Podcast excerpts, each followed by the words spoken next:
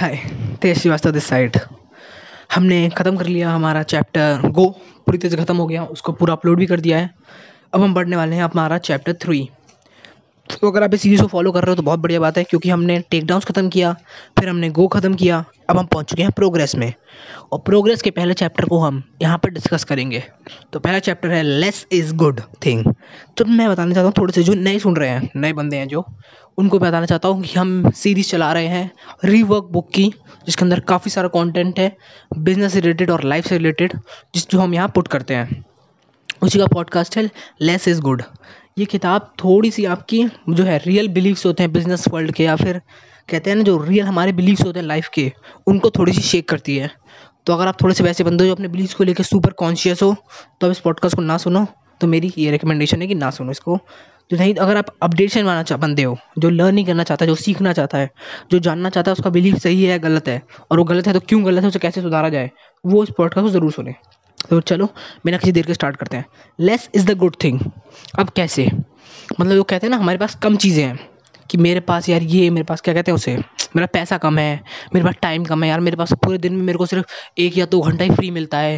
अब उसमें भी मैं काम करूँ तो कैसे मज़ क्या मज़ा आएगा यार? है ना? मेरे पास तो भाई टाइम ही बहुत कम है, मेरा मनी ही बहुत कम है यार। तुझे क्या लगता है यार, पाँच दस हज़ार रुपये से कुछ स्टार्ट हो सकता है? ऐसी ऐसी चीज़ें हमें सुनने को मिलती हैं बिज़नेस वर्ल्ड में।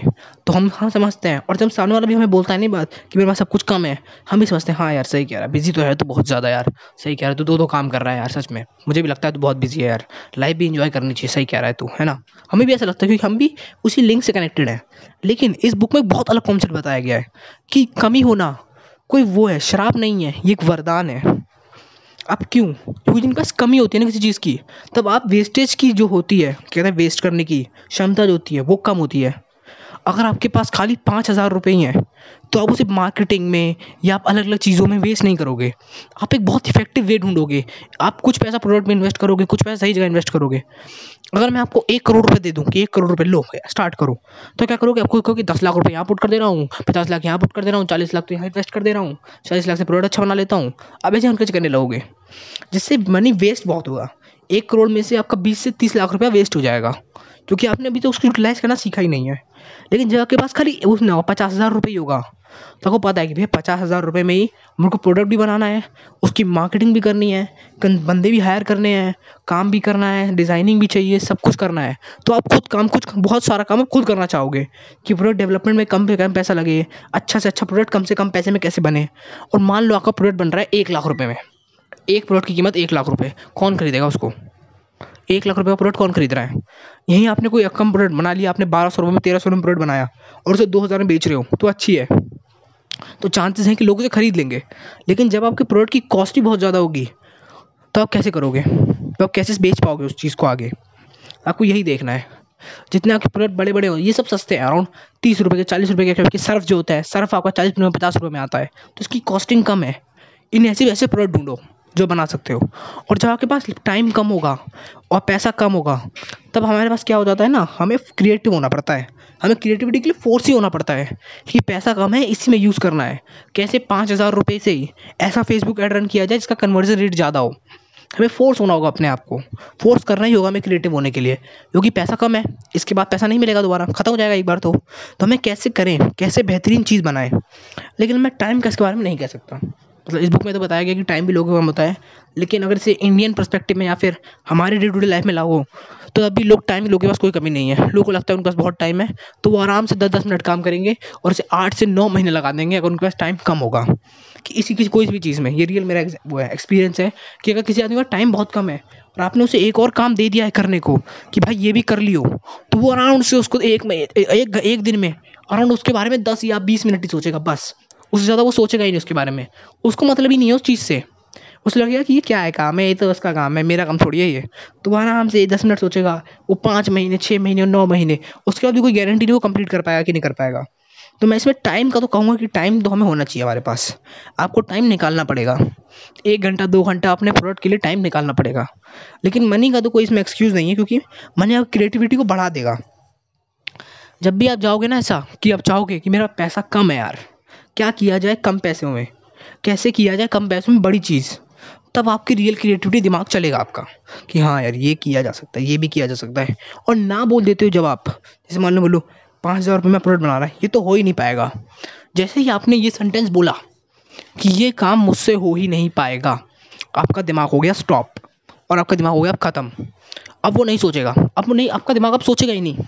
कभी सोचने के बाद आप फोर्स भी नहीं करोगे अपने दिमाग को अब कि पता लगा कि पाँच हज़ार में कैसे बेहतरीन प्रोडक्ट बन सकते हैं। आपका दिमाग आप कहेगा हाँ छोड़ो अब। अब ये चीज़ हो ही नहीं सकती। ये इम्पॉसिबल है। ये दूसरा ताजमहल बनाने जैसी बात हो गई कि अभी नहीं हो सकता। छोड़ दो इसको। जब आप हमारा दिमाग ऐसा हो जाता है कि हम सोचते हैं, यार, ये चीज़ तो अब हो नहीं सकती। तो हम स्लो हो जाते हैं। हम आलसी हो जाते हैं। हम अपने दिमाग को काम करवाना नहीं चाहते। क्योंकि जिसके पास पैसा है, वो तो चीज़ें बना लेगा आराम से। क्योंकि वो क्या है? वो क्रिएटिव नहीं बना पाएगा, लेकिन उससे अच्छी चीज़ें, वो आदमी बना लेगा, जो आदमी के पास पैसा नहीं है। क्योंकि अगर आप फॉर्चून फाइव हंड्रेड की लिस्ट देखो बिलियनर्स की फॉर्चून फाइव जानते हो ना कि दुनिया के जो सबसे पाँच सौ, दुनिया के पाँच सौ सबसे अमीर लोग हैं, उनकी लिस्ट में सेवेंटी परसेंट से एट्टी परसेंट ऐसे लोग हैं जो सेल्फ मेड बिलियनर है। इसका मतलब ये नहीं कि उनके पास पैसा नहीं था, वो सब ज़ीरो से उठ के शुरू हुए हैं सेल्फ मेड बिलियनर्स हैं। क्यों? क्योंकि जिनके पास सेल्फ मेड बिलियनर्स जब एक आदमी निश्चय कर लेता है कि हाँ मेरे को इतने पैसों में इतनी चीज़ें बनानी है तो वो एक ऐसा प्रोडक्ट लेके आता है मार्केट में जिस जो धूम मचा देता है। आपको यही चीज़ करनी है, आपको देखना है कि कम पैसों में ज़्यादा इफ़ेक्टिव चीज़ कैसे बना सकूँ ओके तो यही इस वक्त की समरी है कि अगर आपके पास चीज़ें कम है रिसोर्सेज कम है तो रिसोर्सफुल रहो। तो कोशिश करो कि इतने ही रिसोर्स में मैं रिसोर्सफुल कैसे रह सकता हूँ? जैसे मैं ये पॉडकास्ट फ़ोन से रिकॉर्ड कर रहा हूँ। मैं भी बोट का माइक मतलब बोया का माइक खरीदने वाला हूँ वैसे वो। सात सौ रुपये का मैं पैसे जमा कर ही रहा हूँ। तो मैं उसे खरीद लूँगा अराउंड एक महीने बाद, मैं उसे खरीद लूँगा। लेकिन अभी मैं रिसोर्सफुल हूँ। मैं फ़ोन से रिकॉर्ड कर रहा हूँ इसको। बस मैंने अपने रूम को चारों तरफ़ से बंद कर दिया है, ताकि आवाज़ ना आए। लेकिन तभी आवाज़ आ जाती है मेरे गले की, खर्र से हो रही होगी ना, आपको बीच में लगती होगी थोड़ी थोड़ी सुनने में। तो वो इसी की होती है कि मैं आवाज़ मुँह से बोल रहा होता हूँ। इस फ़ोन डायरेक्ट रिकॉर्ड कर रहा होता हूँ फ़ोन से। तो सिंपल बात है रिसोर्सफुल रहो। कोशिश करो बिल्डिंग की, धीरे धीरे बिल्ड करो, धीरे धीरे इन्वायरमेंट को बिल्ड करो। रिसोर्सफुल रहो रिसोर्स के लिए तड़पो मत कि जब रिसोर्स मिलेंगे तब काम स्टार्ट करूँगा। जितने रिसोर्स हैं, उनसे शुरू करो, उसके बाद अपने आप ही काम बढ़ता जा जाएगा। ओके तो Yash Shrivastava signing out hello दोस्तों Tej Shrivastava this side second chapter हमारा थर्ड हाँ थर्ड का progress build a half a product not a half assed product अभी क्या कहना चाहते हैं? बेसिकली जो इस चैप्टर में बताया जा रहा है, वो बहुत सिंपल है और बहुत ही हम सीधे डायरेक्ट वे में भी से समझ सकते हैं, ठीक है? तो हम इसी इसी को समझेंगे, कोई ज़्यादा इसमें बातें बातें फालतू बात नहीं करेंगे। सिंपल ये बात है, हम सब इंसान हैं, हम सब के दिमाग में अगर मैं अभी आपसे कहूँ कि आपके पास आइडियाज़ कितने हैं तो अगर आप एक बिज़नेस पीपल या बिज़नेस माइंडेड पीपल होंगे तो आपके पास बहुत सारे आइडियाज़ होंगे, बहुत सारे। पतेरी भर के कारण पंद्रह, बीस, पच्चीस, तीस, जितने भी आइडियाज़ होंगे आपके पास। लेकिन प्रॉब्लम कहाँ आती है? कि हमारे पास इतना पैसा नहीं है, पैसा नहीं है रिसोर्सेज नहीं है, हमारे पास इतना टाइम नहीं है कि हम सारे आइडियाज़ में पुट कर सकें। अगर हम एक मिलियनर है बिलियनर है, फिर तो बहुत आसान है क्योंकि हम एक आदमी को लगा सकते हैं हमारे आइडिया पे काम करने के लिए और धीरे धीरे उसकी प्रोग्रेस मेजर कर सकते हैं। तो वो बहुत, वो इतना मतलब कॉन्सेप्ट हो जाता है। लेकिन मैं बात कर रहा हूँ यहाँ पे हमारे नाइन्टी परसेंट जनता की, जो जिनके पास इतना पैसा नहीं है, कि वो एक साथ पंद्रह आइडियाज़ को फंड कर सकें। तो वो क्या करें? तो बेसिकली इसमें बहुत सिंपल बात बताइए कि सब कुछ एक साथ लेके मत चलो। दो घोड़ों की सवारी एक साथ मत करो। एक घोड़े की सवारी एक साथ करो, मज़ा आएगा तभी। प्लस मतलब क्या मस्त एग्जांपल दे दिया यार मैंने। दो घोड़ों की सवारी एक साथ मत करो। मज़ा आ गया, ठीक है? अब तो क्या करना है सुनो। जितने आपके पास आइडियाज़ हैं, जितने भी जितने मतलब जितने भी अभी आ रहे हैं, उन सबको एक पेपर में लिख दो। सबको अराउंड वो पच्चीस हो जाएँगे, तीस हो सकते हैं। कितने भी हो सकते हैं आइडियाज़ में, कुछ नहीं कुछ नहीं करता नंबर में नहीं आता। हर इंसान का अलग आइडिया हो सकते हैं। आपके पास पाँच ही हो, क्या पता? और आपके पास पाँच आइडिया हैं तो और अच्छा है। भरी भर आइडिया नहीं है, बतेरी भर आइडिया नहीं है आपके पास, और सिर्फ़ पाँच आइडिया हैं तो बहुत ही बेहतरीन बात है। क्यों? अब क्यों मैं बोल रहा हूँ ऐसा? क्यों? क्योंकि आपको एक ही आइडिया चुनना है, और पच्चीस में से एक चुनना थोड़ा डिफ़िकल्ट हो सकता है, पाँच में से एक चुनना आसान है। तो क्या करना है? आपको देखना है। पच्चीस, मान लो मैं अप्रोच लेता हूँ, चलो, पंद्रह आइडिया पंद्रह। आपने पंद्रह आइडिया लिख लिए हैं, और आपको अब उनमें से चुनना है। कि सबसे बेस्ट क्या है? उसको कैटेगराइज करने का एक बहुत अच्छा तरीका है। सबसे पहली चीज़, मैं किससे प्यार करता हूँ? ठीक है? अब देखो, अब सबसे क्या पहले होगा कि पंद्रह में से आप किन की चीज़ों से प्यार करते हो? तो बेसिकली उसमें तो बहुत सारी चीज़, आधी चीज़ वैसी कट जाएँगी। क्योंकि आधे आइडिया होंगे? जो आपने बाहर से उठाए होंगे। सही बात है, हम लोग बाहर से भी आइडियाज़ उठाते हैं बहुत सारे कि हाँ ये भी बहुत अच्छा प्रोडक्ट लग रहा है, ये भी उठा लो। ये भी बहुत अच्छा आइडिया है। लेकिन इसमें हमारा खुद का मन नहीं होता। हमारा खुद का इंटरेस्ट नहीं होता। मतलब तब भी हम उठा लेते हैं क्योंकि हाँ देखने में अच्छा लग रहा है, काम कर सकता है। ठीक है तो हम सात तो पहले ही कट हो जाएँगे। अब सात बचे हैं हमारे पास। क्यों? क्योंकि हम बहुत कम चीज़ होती हैं जिन्हें हम प्यार करते हैं। मेरे हिसाब से तो आपके सिर्फ़ पाँच या चार बचे होंगे, लेकिन हम अप्रोक्स सात मान के चल रहे हैं। आपके पास सात आइडिया ऐसे बचे हैं, जिनको आप रियली पसंद करते हो, जिन पर रियली कर सकते हो। मतलब जिन्हें आप अपने मन से काम करते हो। अब रुको। अब उनमें से वो आइडियाज़ काट दो। जो आपको चाहिए कि जो आपको पैसे बना के नहीं देंगे, एक साल तक। जिनको, जिनसे आप पैसे की उम्मीद नहीं करते, एक साल तक। वो काट दो। मैं थोड़ा सा इसको एक्सप्लेन करता हूँ कि आपको जैसे मान लो जो आइडियाज़ होंगे, सात आइडिया हैं तो आप समझते होगे कि यार ये तीन आइडिया ऐसे हैं, जिन पर मैं, जिन पर मैं काम तो करूँगा, लेकिन मैं इनसे पैसा भी एक्सपेक्ट करूँगा कि एक डेढ़ महीने बाद ही मुझे पैसा दे दें ये। चीज़ें जो है इसे मुझे पैसा दें। जल्दी पैसा दे पैसा दे, पैसा दें। लेकिन हम, लेकिन ये जो है, ये चार आइडियाज़ हैं। ये लॉन्ग टर्म आइडियाज़ हैं। इन पर मैं लॉन्ग टर्म एफर्ट पुट कर सकता हूँ ना, तभी मुझे रेगुलेट नहीं हुआ, क्योंकि मेरी पसंद की चीज़ें भी हैं और इन पर काम करना मुझे पसंद भी है। ठीक है? तो अब उन्हें आप काटोगे। दो तीन कट जाएँगे, चार आइडियाज़ आपके पास बचेंगे। अब चार आइडिया में क्या करना है आपको? चार आइडिया लिख के और उनमें लिखाऊँ कि कौन सी ऐसी चीज़ है जिसमें मैं डेली एक घंटा काम करना चाहूँगा। इन चार में से कौन सी एक ऐसी चीज़ है इसमें डेली काम करना चाहूँगा? तो अब उन चार में से सिर्फ़ एक या दो चीज़ें ऐसे मिलेंगी जो रियली पसंद करेंगी कि हाँ ये वो जो चीज़ जिसमें डेली एक घंटा पुट कर सकता हूँ और पैसा एक्सेप्ट नहीं करूँगा बारह महीने तक। मतलब बारह महीने तक मैं हर दिन में एक घंटा, यानी अराउंड तीस दिन में तीस घंटे, यानी तीन सौ पैंसठ घंटे मैं इस चीज़ को दूँगा, लेकिन मैं इससे पैसा नहीं मांगूँगा। हमारे पास अब वो दो आइडियाज़ हैं। अब उन दो आइडियाज़ में से आप कोई भी एक आइडिया चुन सकते हो अपनी पसंद हम मैं को नहीं बाँध, को बाँध रहा कोई प्रोसेस में। वो दो में से आपको जो पसंद है, वो चुन लो। सिंपल होगा, बहुत ईजी हो जाएगा आपके लिए। ठीक है? तो इसने यही बताया, यही कॉन्सेप्ट हमें एक्सप्लेन किया है कि आपको सारे आइडियाज़ को एक साथ लेके नहीं चलना। हमको कुछ ऐसे आइडियाज़ लेने, एक या दो आइडियाज़ को भी एक साथ स्टार्ट नहीं करना। आपको सिर्फ़ एक आइडिया को एक साथ स्टार्ट करना है। एक आइडिया पे काम करो, एक साल तक काम करो। एक साल काम करने के बाद देखो कि क्या वो रियली कोई इम्पैक्ट क्रिएट कर पा रहा है। क्या मेरा आइडिया रियली वर्थ था कि टाइम का मेरे? अगर उसने काम नहीं किया, तब अपना दूसरा आइडिया उठाना। और मुझे पता है कि आपको इस जो प्रोसेस होगा, ये बीच में एक साल का प्रोसेस होगा, इसके बीच में भी आपको बहुत सारे आइडियाज़ आएँगे। सबको आते हैं, मेरे को डेली आइडिया आते हैं, ठीक है? तो आपको लिखना है। आपको क्या करना है? आपको लिखते जाना पेपर पे आइडियाज़ एग्जीक्यूट नहीं करने, वो लिखते जाने पेपर पे। कि हाँ ठीक है, ये भी आइडिया है यार, आज सुबह उठे। अरे, ये भी हो सकता है यार लाइफ में तो। ये तो जो मैं कर रहा हूँ, उससे बेहतर है यार। इस पर ट्राई मारता हूँ, लेकिन नहीं। आपको अपने दिमाग को कन्विंस करना है कि नहीं भाई, मुझे एक साल तक तो मुझे ये ही करना है। जब मेरी ड्यूटी सी बन गई है, मैं इसे शिफ्ट नहीं कर सकता। तो जो भी नए आइडियाज़ आ रहे हो, उन्हें पेपर पर लिखते जाओ लिखते जाओ लिखते जाओ। और जो साल के एंड में आपके पास फिर से बहुत सारे आइडिया हो जाएँगे। ठीक है? फिर वो आइडिया क्या करना है आपको? फिर जो मैंने क्लासिफिकेशन बताया, फिर उसे यूज़ करना है, फिर उसे काम करते रहना है। कोई एक ना एक आइडिया आपको ऐसे और आना वापस। अगर आप तीन चार साल तक कंटिन्यूसली कुछ आइडियाज़ को ट्राई करते रहोगे तो उनमें से हंड्रेड परसेंट एक दो, एक या दो आइडिया तो ऐसे निकल जाएगा, जो आपको उस दिन वन ईयर मनी बना के दे देगा। लेकिन आप एक्सेप्ट नहीं कर रहे हो मतलब एक्सपेक्ट नहीं कर रहे होगे कि मुझे पैसा दे, लेकिन वो पैसा दे रहा होगा। तो ये बहुत बड़ी चीज़ है। ठीक है, आपको ऐसे करना है। आपको कोई एक आइडिया चुनना है, उस पर पूरा फोकस पूरा पोटेंशियल पूरा स्ट्रेंथ सब कुछ लगा देना है। सब कुछ जितना आप, जितना बचा सकते हो पैसा। मैं नहीं कहता कि अब आपको बहुत सारा पैसा लगाना है। और एक महीने में हज़ार रुपये दो हज़ार रुपये अगर आप सोशल मीडिया बिन बिल्ड कर रहे हो तो एड्स पे लगा सकते हो। अगर प्रोडक्ट बिल्ड कर रहे हो तो प्रोडक्ट की इंप्रूवमेंट पे लगा सकते हो। उसके लिए नॉलेज लेने के लिए किसी कोर्स पे पैसा लगा सकते हो। हज़ार रुपये दो हज़ार रुपये बस। सिंपल आपको यही देखना है। आपको ऐसे ही कुछ करना है। आपको धीरे धीरे ग्रो होना है। ओके तो बहुत सिंपल बात है। यही मैंने उस पॉडकास्ट का सिंपल मीनिंग यही था। एक आइडिया चुनो, उस पर फुल्ली फोकस होकर काम करो। और अगर मैंने ये भी बता दिया आपको कि आपके पास बहुत सारे आइडियाज़ हो तो उसमें से फ़िल्टर आउट करके one of the best ideas कैसे निकालें। जो आपको पसंद भी हो जिस पर आप काम भी कर सको लंबे टाइम तक और डिस्ट्रैक्ट भी ना हो। तो कि हमने दूसरे चैप्टर को यहाँ पूरी तरह से फिनिश कर लिया है।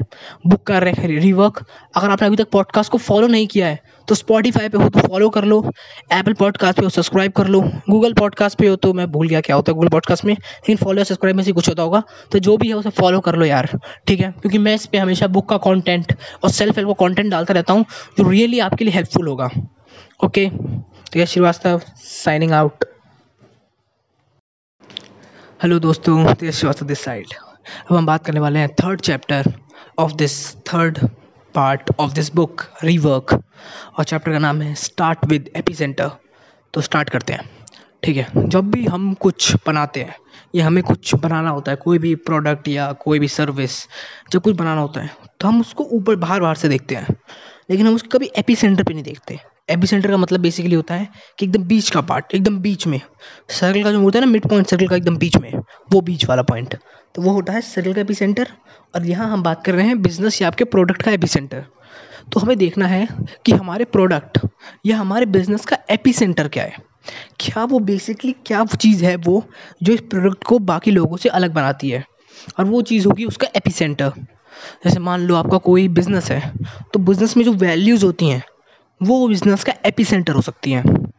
आपका जो प्रोडक्ट होगा, उस प्रोडक्ट के अंदर आप क्या ऐसा ऐड कर रहे हो, जो बाकी लोग नहीं ऐड कर रहे, वो उस प्रोडक्ट का एपी सेंटर हो सकता है। और एपी सेंटर रखना बहुत ही ज़रूरी बात है, और बहुत ही काम की चीज़ होती है, क्योंकि वो आपको एक कॉम्पिटेटिव एज देता है। मतलब कॉम्पिटेटिव एज देता है मतलब कहते हैं ना कॉम्पिटेटिव एज मतलब क्या कह सकते हैं उस कॉम्पिटेटिव एज का मतलब कि जो सामने वाले पास चीज़ नहीं है, लेकिन आपके पास है तो वो कॉम्पिटेटिव एज हो गया। वो देता है आपको, आपका एपी सेंटर जब आप अपना एपी सेंटर डिफाइन कर लेते हो ना अपने प्रोडक्ट का तो प्रोडक्ट में अपने आप ही चाँद आ जाती है और आपकी आवाज़ में भी जान आ जाती है। क्यों? क्योंकि वो, जो आपका एपी सेंटर पता होता है, आपको पता होता है कि आपका प्रॉब्लम आपका जो प्रोडक्ट है, वो कौन सी प्रॉब्लम सॉल्व कर रहा है, वो कितने टाइम में सॉल्व कर देगा और क्या ये प्रॉब्लम सच में इंपॉर्टेंट भी है या नहीं है। चलो, इसका हम एक अच्छा खासा एग्ज़ाम्पल लेते हैं। हॉट डॉग इंडिया में हॉट डॉग से इंडिया में हॉट डॉग का एग्ज़ाम्पल लेकिन चलो तो कोई नहीं। ठीक है तो हॉट डॉग का एग्ज़ाम्पल लेते हैं। हॉट डॉग का या फिर छोड़ो चाउमिन वाले का हाँ। चलो ये इससे बहुत लोग रिलेट कर पाएँगे। आप लोग जहाँ भी रहते होगे, वहाँ चाउमिन बिकती होगी। चाउमिन समझ रहे हो ना? समझ पाएँगे इंडियन समझ पा रहे होंगे आराम से। चाउमिन बिकती होगी। तो हम जब चाउमिन के पास जाते हैं। तो आपने देखा होगा चाउमिन मतलब अगर आपको चाउमिन का बिज़नेस स्टार्ट करना है चाउमिन का ठेला लगाना है तो सबसे ज़रूरी चीज़ क्या होगी? सोचो मतलब दो सेकंड तीन सेकंड लो आराम से। सोचो कि मुझे चाउमीन का ठेला लगाना है। सबसे इंपॉर्टेंट चीज़ क्या है? पूरे ठेले में सबसे इंपॉर्टेंट चीज़। हम्म, सोच रहे हो? सोच रहे हो? मैं बताऊँ क्या है? मतलब अगर आपने सोच लिया हो तो। ठीक है? सोच लिया पॉज करके इस वीडियो को पॉज कर दो क्योंकि मैं रुक, ज़्यादा रुकने वाला नहीं हूँ। तो ऑडियो को पॉज कर दो उसके बाद सोच लो उसके बाद आना ठीक है? तो सोच लिया। तो है रियल चीज़ जो है मेन मैटर करती है वो है आपकी चाउमिंग में आपका चाउमिंग चाउमिन के ठेले में सबसे इंपॉर्टेंट चीज़ है वो चाउमिन। क्यों? क्योंकि वही आपका एंड प्रोडक्ट है। तो चाउमिन का बिज़नेस जो है आपका, ये डिफ़ाइन नहीं करता कि भैया आपका ठेला कहाँ होना चाहिए, कैसा होना चाहिए, कितने सारे मसाले यूज़ कर रहे हो आप, कुछ नहीं। ये डिफ़ाइन करता है कि आपकी चाउमिन कितनी ज़्यादा टेस्टी है। इस चीज़ पर आपका पूरा बिज़नेस टिका है। सही बात है कि नहीं? कि बताओ, अगर चाउमिन टेस्टी नहीं होगी तो कोई नहीं आने वाला। चाहे आपने कितना भी अच्छा बना रखा हो। आपने देखा ना बड़े बड़े रेस्टोरेंट खाली पड़े रहते हैं। क्यों? क्योंकि वहाँ का खाना ही अच्छा नहीं है। हम लोग हर चीज़ अच्छी कर देते हैं, लेकिन हमारे जो हम जिस इंडस्ट्री में हैं, उसका मेन एपी सेंटर क्या है? जैसे रेस्टोरेंट एपी सेंटर जो रेस्टोरेंट के बिज़नेस होते हैं, उनमें दो ही एपी सेंटर होते हैं। पहला क्लिनिनेस कि कितनी ज़्यादा क्लिनिनेस है वहाँ पर दूसरा फ़ूड कि वहाँ का खाना कैसे मिल रहा है। आपने देखा होगा जिस रेस्टोरेंट में खाना बहुत अच्छा मिलता है, और सफ़ाई अच्छी है, लोग होते हैं अच्छे खासे लोग अच्छे तमीज़ से बात कर रहे होते हैं तो वहाँ लोग बहुत बार जाना पसंद करते हैं। क्यों? पहली बात, क्योंकि लोग जहाँ पर जहाँ पर जाते हैं, वहाँ उन्हें चीज़ को रिस्पेक्ट मिलनी चाहिए, और उसको फ़ूड मिलता है तो दोनों बहुत बेहतरीन चीज़ है। इसलिए वो रेस्टोरेंट चल जाते हैं, जहाँ पर खाना बहुत अच्छा मिलता है, और क्लीननेस बहुत होती है। और जहाँ पे खाना बिल्कुल अच्छा नहीं मिलता, चाहे आप कितनी भी क्लीननेस रख दो, सिर्फ़ मक्खियाँ ही आने वाली हैं, क्योंकि आपने बिज़नेस का एपी सेंटर ही नहीं समझा। तो मैंने रेस्टोरेंट के एग्ज़ाम्पल से आपको समझाया है कि लिटरली एपी सेंटर है क्या? और आपको कैसे अपने अपने बिज़नेस में, आपको एपी सेंटर में फोकस करना है? अगर आप रेस्टोरेंट बिज़नेस में हो, फिर तो मैंने आपको कुछ बता दिया है। लेकिन अगर आप किसी और बिज़नेस में हो तो फाइंड करो। कि मेरे बिज़नेस का एपी सेंटर क्या है? जैसे मैं जो कर रहा हूँ अभी मतलब डिजिटल मार्केटिंग जो है, इसमें एपी सेंटर जो है, वो है वैल्यूज़ कि मैं कितना ज़्यादा दे गिव कर सकता हूँ मतलब कितना ज़्यादा गिव दे दे सकता हूँ वैल्यूज़ को डिलीवर कर सकता हूँ। तो ये बिज़नेस का एपी सेंटर है। और वो वैल्यू कितनी एप्लीकेबल हो, यानी प्रैक्टिकलिटी पे बेस हो। तो मेरी वैल्यूज़ प्रैक्टिकलिटी पे बेस है बुक्स की जो है। तो यही बात है। तो आपको देखना है कि आपके बिज़नेस का पूरा भी सेंटर क्या है? डिजिटल मार्केटिंग का एस सी ओ पे प्लेक वेबसाइट वर्ड आपकी जो ये कहते हैं ईमेल मार्केटिंग ये सबको साइड में है और जो तो मेन चीज़ है, वही आपका है, आपका एपी सेंटर जो है, वो है वैल्यूज़ तो आपको अपने बिज़नेस में देखना है कि रियली मेरे बिज़नेस का एपी सेंटर क्या है. लिटरली वो बेसिक चीज़ क्या है, वो एक चीज़ क्या है. जो लिटरली मेरे बिज़नेस को ग्रो करती है और अगर मैं इस चीज़ को अपने बिज़नेस से निकाल दूँ तो मेरा बिज़नेस ही नहीं है वो. कुछ नहीं जाएगा, वो खाली हो जाएगा. जैसे चाउमिन के ठेले से अगर आप चाउमिन को ही निकाल दो तो ख़त्म है फिर वो. उसे कोई नहीं पसंद कर रहा. तो आपको यही देखना है कि आपको क्या है क्या वो एक चीज़ है जिसने मेरे बिज़नेस को बाँध कर रखा है और जो रियली मेरे बिज़नेस से रिलेटेड है? और इस चीज़ को अगर मैं निकाल दूँ तो सब कुछ ख़त्म हो जाएगा। आपको वो चीज़ फाइंड करनी है। तो यही आपके बिज़नेस का एपी सेंटर बनेगा। और यही आप चाहो तो अपने बिज़नेस का एपी सेंटर डेवलप भी कर सकते हो और बना भी सकते हो। कोई भी आपकी कोई भी वैल्यूज़ होगी, कोई भी ऐसी चीज़ जो आपके पास है, लेकिन सामने वाले के पास नहीं है। वो कोई वैल्यू हो सकता है, वो कोई मैन पावर हो सकता है, वो कोई आदमी हो सकता है, वो अपनी इंडस्ट्री के हिसाब से वो चेंज होता रहेगा। ठीक है? आपको चुनना है। तो ये पॉडकास्ट इस बारे में था। हमने इसमें जब बताया कि एपी सेंटर क्या होता है और एपी सेंटर कैसे चुनो और एपी सेंटर को निकाल दोगे तो क्या होगा? तो ओके हमने चैप्टर वन टेक अवेज पूरा चैप्टर अपलोड कर दिया। चैप्टर टू गो पूरा चैप्टर अपलोड कर दिया हूँ। तीसरा चैप्टर चल रहा है प्रोग्रेस प्रोग्रेस में चल रहे हैं हम लोग, चलते रहेंगे। तीसरा चैप्टर हमने अब कंप्लीट कर दिया। So okay slow and steady, चलते रहेंगे। ख़त्म हो जाएगा, जल्दी ही ये ये चैप्टर भी जल्दी ख़त्म हो जाएगा। तो okay Tej Shrivastava signing out hello दोस्तों Tej Shrivastava this side fourth chapter third part of the book rework start करते हैं। Ignore the details early on अब मतलब डिटेल्स को इग्नोर करो शुरुआत में। मतलब शुरुआत में मत कहना चाहता जब आप पहला प्रोडक्ट बनाओ।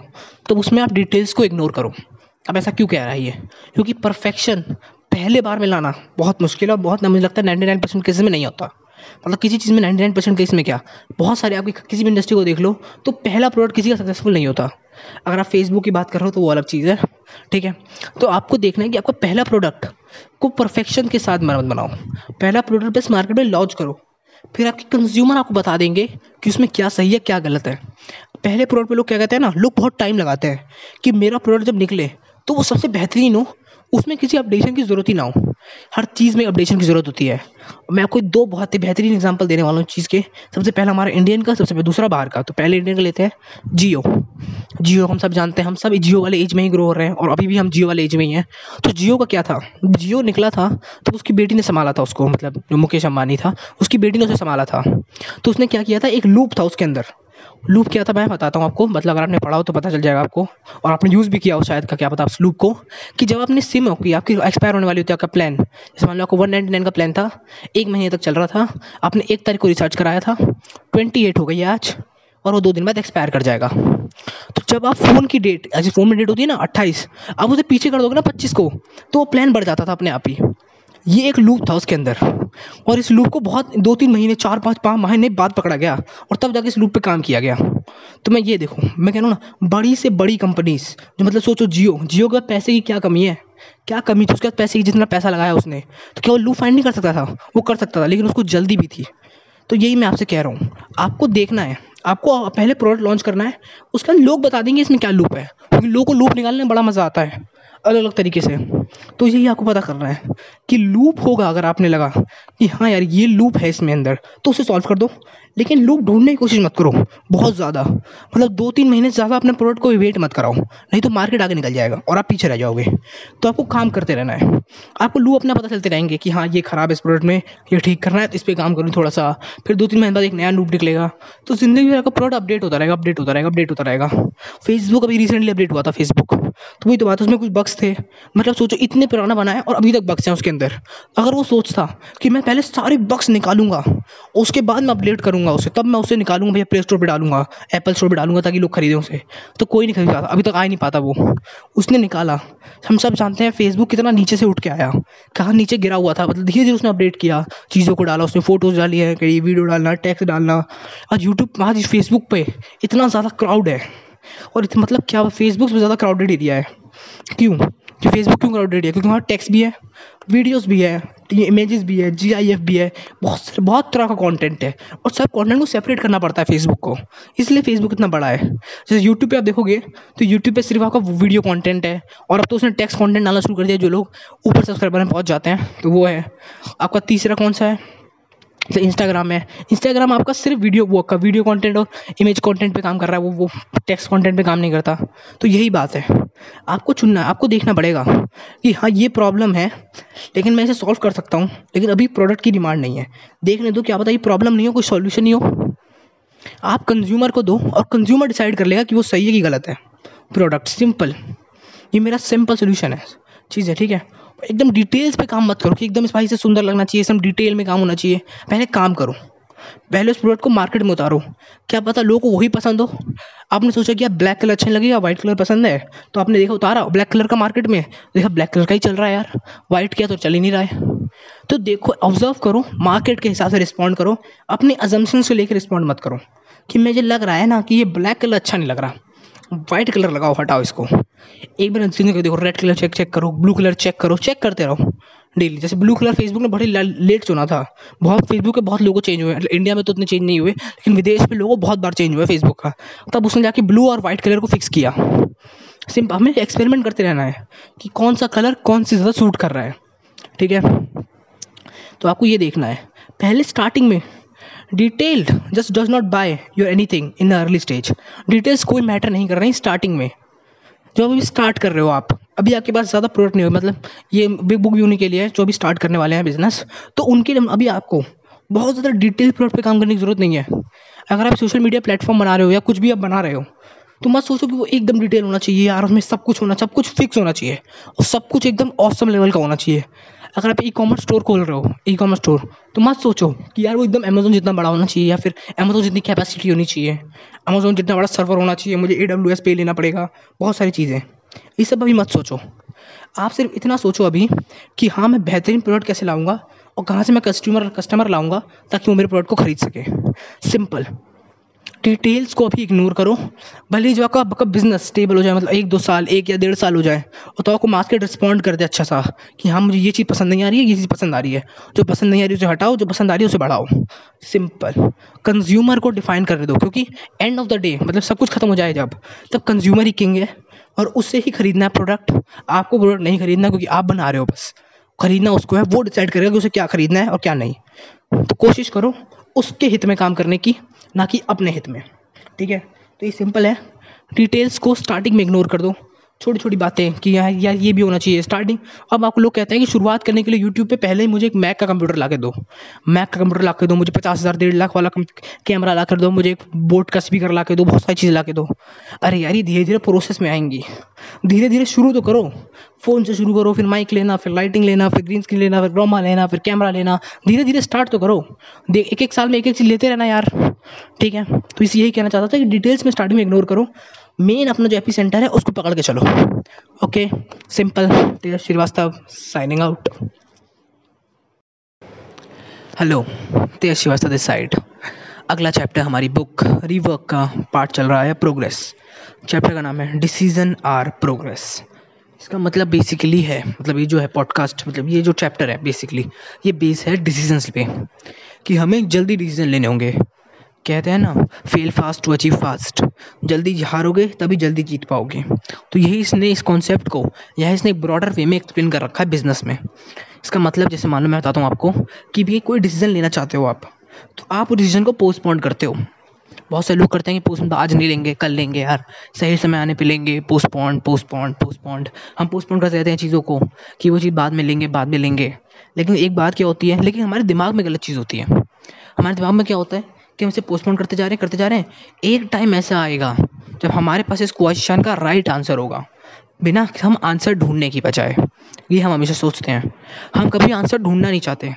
हम चाहते हैं कि हमारा जो मेहनत है, हम जो काम कर रहे हैं, उसी के थ्रू हमें आंसर्स मिलते रहेंगे। जबकि ये थोड़ा सा रॉन्ग वे है। मैं कहता हूँ, कभी भी किसी चीज़ के पीछे भागो मत, लेकिन कोशिश करो लर्निंग की कोशिश करो। यही इसने बताया गया यहाँ पे कि डिसीज़न ही प्रोग्रेस है। अगर आप ए को ट्राई करोगे और ए फेल हो गया तो हटाओ फिर उसे। फिर बी को ट्राई करो और बी फेल हो गया, हटाओ उसे। सी को ट्राई करो सी सक्सेसफुल हो सकता है। क्या होता है सी भी सक्सेसफुल नहीं हुआ डी को ट्राई करो। जितना ज़्यादा ट्राई करोगे, उतना ज़्यादा को पता चलेगा कि क्या वर्क कर रहा है, क्या वर्क नहीं कर रहा है। मुझे एक बात बताओ, ये जो ऐप के एक्सपर्ट होते हैं, ये जो मतलब ऐप्स को बताते हैं आपकी, ये ऐप ऐसे काम करता है, इस ऐप से बटन से ये होता है तो क्या उन्होंने पहले वो खुद बटन दबा के देखा होगा ना? मतलब जो भी पहला आदमी होगा, जिसने भी पहला आदमी जो ऐप को यूज़ कर रहा होगा, उसने वो पहला बटन दबा के देखा ना तो आपको क्या दिक्कत हो रही है? लिटरली मतलब कोई भी ऐप अगर आपको जानना है किसी ऐप के बारे में कि ये बटन क्या करता है तो उसका बेस्ट तरीका उस बटन को दबा के देखो। मेरा ये मानना है। और अगर पढ़ सकते हो, उसके बारे में तो और अच्छा है, क्योंकि पढ़ लो उसके बारे में तो पता चल जाएगा आपको कि क्या है होगा इस बटन को दबाने से। और हम, कोई भी चीज़ नई फिगर आउट करने के लिए हमें पहले एक्सपेरिमेंट करना ही पड़ेगा। अगर आपको सोचता फेसबुक कि जब तक कि कोई एक नया सोशल मीडिया प्लेटफॉर्म नहीं आ जाता, जो बिल्कुल मेरी तरह काम करे और वो सक्सेसफुल नहीं हो जाता, तब तक मैं फेसबुक लॉन्च नहीं करूँगा। क्यों? क्योंकि मुझे पता ही नहीं है कि काम करेगा कि नहीं करेगा। तो टेस्ट करो। अपने डिसीजंस को पोस्टपोन मत करो। ये बेसिकली ये चैप्टर जो है, वो यही कहना चाहता है कि अपने डिसीज़न को पोस्टपोन मत करो। आज का काम कल पे मत छोड़ो। ये सोचो कि अब मैं डिसाइड करूँगा इस पर कि सेल्स नहीं बढ़ रही है तो डिसाइड डिसीज़न लो। कल मैं छोड़ो यार, कल बात करेंगे इसके बारे में तो अभी मैं बहुत बिज़ी चल रहा हूँ। सेल्स मतलब सेल्स क्या बोल रहा हूँ मैं? कोई भी काम जो आप कर रहे हो, उसे वो बहुत ज़रूरी है। देखो कि क्या वो काम सही है, क्या वो डिसीज़न जो मैं अभी पोस्टपोन कर रहा हूँ, वो अगर मैं अभी ले लूँगा तो क्या इम्पैक्ट आएगा? क्या कुछ चेंज हो सकता है? अगर हाँ तो वो डिसीज़न ले लो। वो डिसीज़न फ़ायदेमंद है। अगर नहीं तो वो डिसीज़न फ़ायदेमंद नहीं है। आपको ये देखना है कि कौन सा डिसीज़न फ़ायदेमंद है, कौन सा डिसीज़न फ़ायदेमंद नहीं है। और डिसीज़न से ही प्रोग्रेस है। भाई, क्योंकि डिसीज़न लोगे तो दो चीज़ें होंगी। या तो वो गलत साबित होगा, या तो वो सही साबित होगा। इससे ज़्यादा कुछ नहीं हो सकता। यही दो मेजर एक तीसरा जो बीच बीच में चलता गया चलता गया तो वो तो कोई बात ही नहीं है। दो चीज़ें होंगी, या तो सही गया, या तो वो गलत गया। सही गया तो आपको बहुत बढ़िया आपको डिसीज़न काम कर गया आप मज़े आ गए। जो आप चाहते थे, वो अचीव हो गया। दूसरा, गलत गया तो आपको लर्निंग मिली। आपने वो लर्निंग को ली। अब आप जब भी डिसीज़न लोगे, तब उस लर्निंग को उसमें अप्लाई करोगे। वो और अच्छा हो जाएगा। तो आपको ये देखना है। आपको डिसीज़न को इस तरह नहीं देखना कि ये डिसीज़न जो होगा, वो मुझे पूरी तरह से बर्बाद कर देगा। क्योंकि ये डिसीज़न थोड़ा सा ख़राब हो जाएगा फिर। आपको एक सही डिसीज़न लेना है और वो डिसीज़न लेना है जो आपको प्रोग्रेस की ओर ले जाए। क्योंकि धीरे धीरे करके छोटे छोटे डिसीज़न से या भी बड़ा डिसीज़न लेने के काबिल हो सकते हो। क्योंकि आज लोगों में दिक्कत क्या हो रही है? लोग छोटी छोटी चीज़ें हम आजकल गूगल पे सर्च कर रहे हैं, छोटी छोटी, जिनके लिए वो खुद भी दिमाग यूज़ कर सकते हैं। लेकिन वो खर्च करना नहीं चाहते।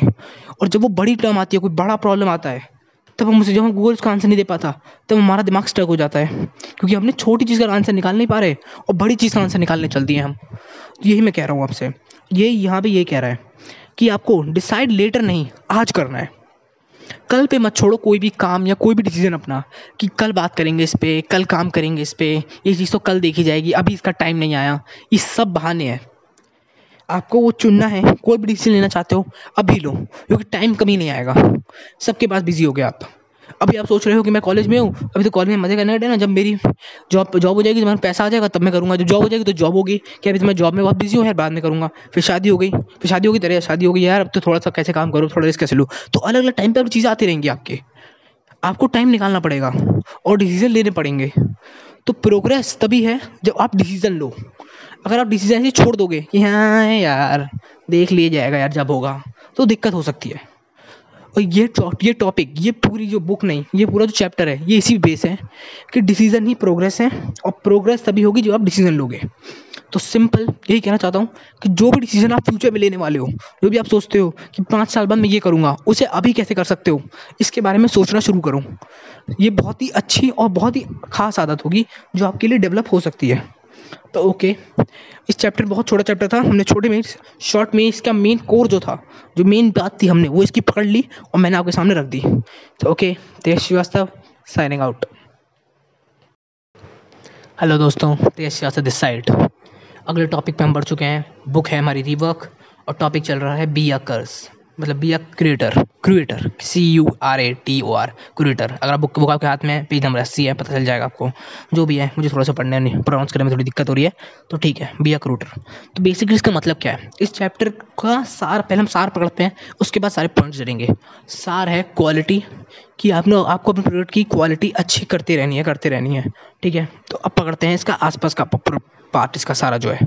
देखो, मैं बात बताऊँ। जब जहाँ पर बहुत सारी पेंटिंग्स बहुत सारी पेंटिंग लगी रहती हैं, उसे क्या कहते हैं? जहाँ बहुत सारी पेंटिंग रखी रहती हैं, बताओ। उसका क्या कहते हैं उस जगह को? आप कहोगे, यार म्यूज़ियम कहते हैं, या फिर कहोगे पेंटिंग लाइब्रेरी कहते हैं। उस जगह को वेयर हाउस कहते हैं। वेयर हाउस हाँ। जहाँ आपका सारी पेंटिंग लगी रहती है जिस पे धूल जम रही होती है। पेंटिंग वो वेयर हाउस होता है। बिल्कुल सही बात है। वो वेयर हाउस ही होता है। क्योंकि पेंटर पेंटिंग पेंटिंग एग्जीबिशन या लाइब्रेरी ये जो पेंटिंग लाइब्रेरी होती है, वो क्या होती है? वहाँ पर सबसे हार्ड डिसीज़न पता है क्या है? कि कौन सी पेंटिंग को रखना है और कौन सी पेंटिंग को निकालना है। ये रियली हार्ड डिसीज़न है। क्योंकि आपको पता होना चाहिए कि कौन सी पेंटिंग पे लोग देख भी रहे हैं और कौन सी पेंटिंग बस लोग स्किप करके चले जा रहे हैं। तो जो पेंटिंग लोग स्किप करके चले जा रहे हैं, उसे आपको भी स्किप करना पड़ेगा। भले वो कितनी भी अच्छी क्यों ना हो आपके लिए। क्यों क्यों क्यों? क्योंकि वो ऑडियंस के फेवर में नहीं है। क्योंकि बिज़नेस आप नहीं चला रहे हो, आपको प्रोडक्ट नहीं खरीदने हैं। And end of the day आपको प्रोडक्ट नहीं खरीदने, आपको प्रोडक्ट खरीदने आपको प्रोडक्ट बेचने हैं। तो थोड़ा सा ज़्यादा तेज़ बोल गया मैं कि आपको प्रोडक्ट बेचने हैं तो आपको कंज्यूमर को जो अच्छा लगता है, वो करना है, ना कि आपको जो अच्छा लगता है। आपको अच्छा लगता है कि मेरा प्रोडक्ट जो हो लाल कलर में हो। कंज्यूमर को अच्छा नहीं लगता कंज्यूमर हरा कलर चाहिए तो कौन जीतेगा? कंज्यूमर जीतेगा। कंज्यूमर को हरा कलर देना होगा, क्योंकि वो आपका प्रोडक्ट नहीं है। बिल्कुल मतलब बात को समझ पा रहे हो आप मेरी?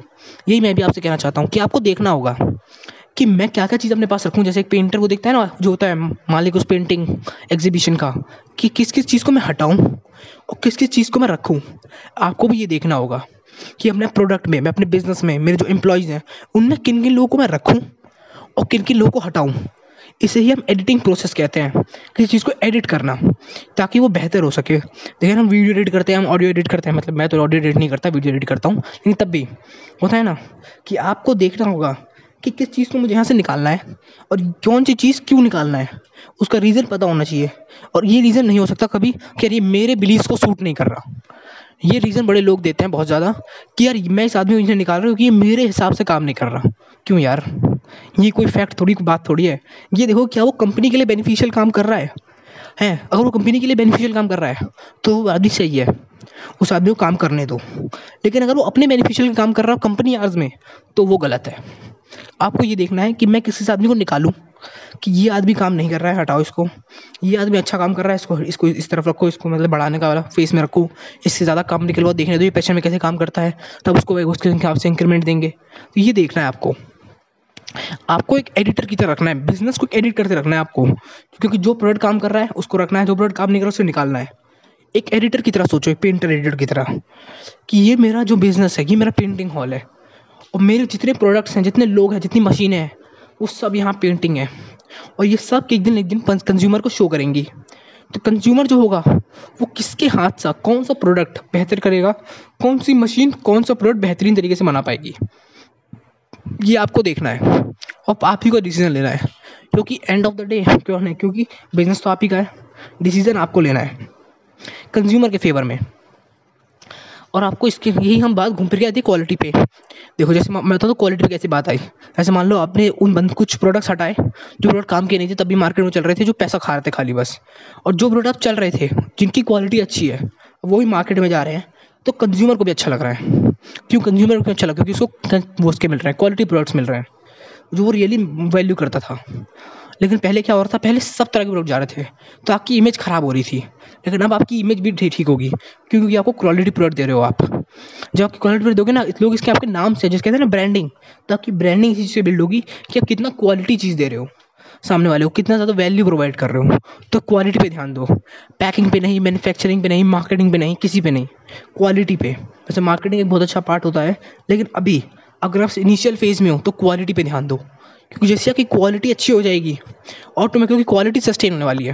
जैसे मान लो आपकी मार्केटिंग है, आप एक न्यू स्टार्टअप हो मतलब न्यू बिज़नेस में स्टार्टअप बोलना नहीं चाहता। मैं बिज़नेस हूँ, आप एक नए। ठीक है, अब आपने क्या किया उस बिज़नेस में? आपने मार्केटिंग पैसा खर्च किया प्रोडक्ट उतना ही कमज़ोर था।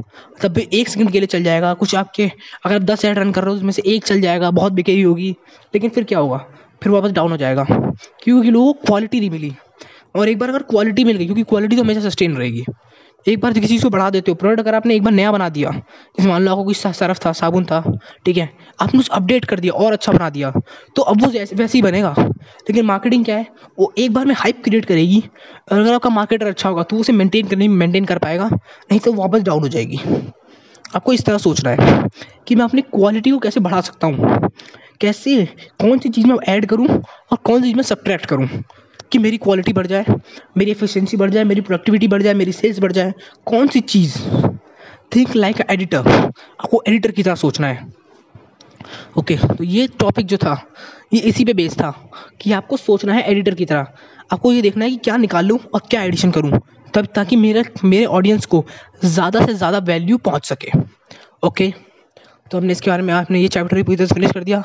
Tej Shrivastava signing out hello Tej Shrivastava this side हमारा जो अगला टॉपिक है मतलब अगला चैप्टर जो है प्रोग्रेस का, वो है थ्रू लेस एट प्रॉब्लम्स इसका मतलब जो भी प्रॉब्लम हो उस पर टाइम पैसा और लोग खर्च मत करो.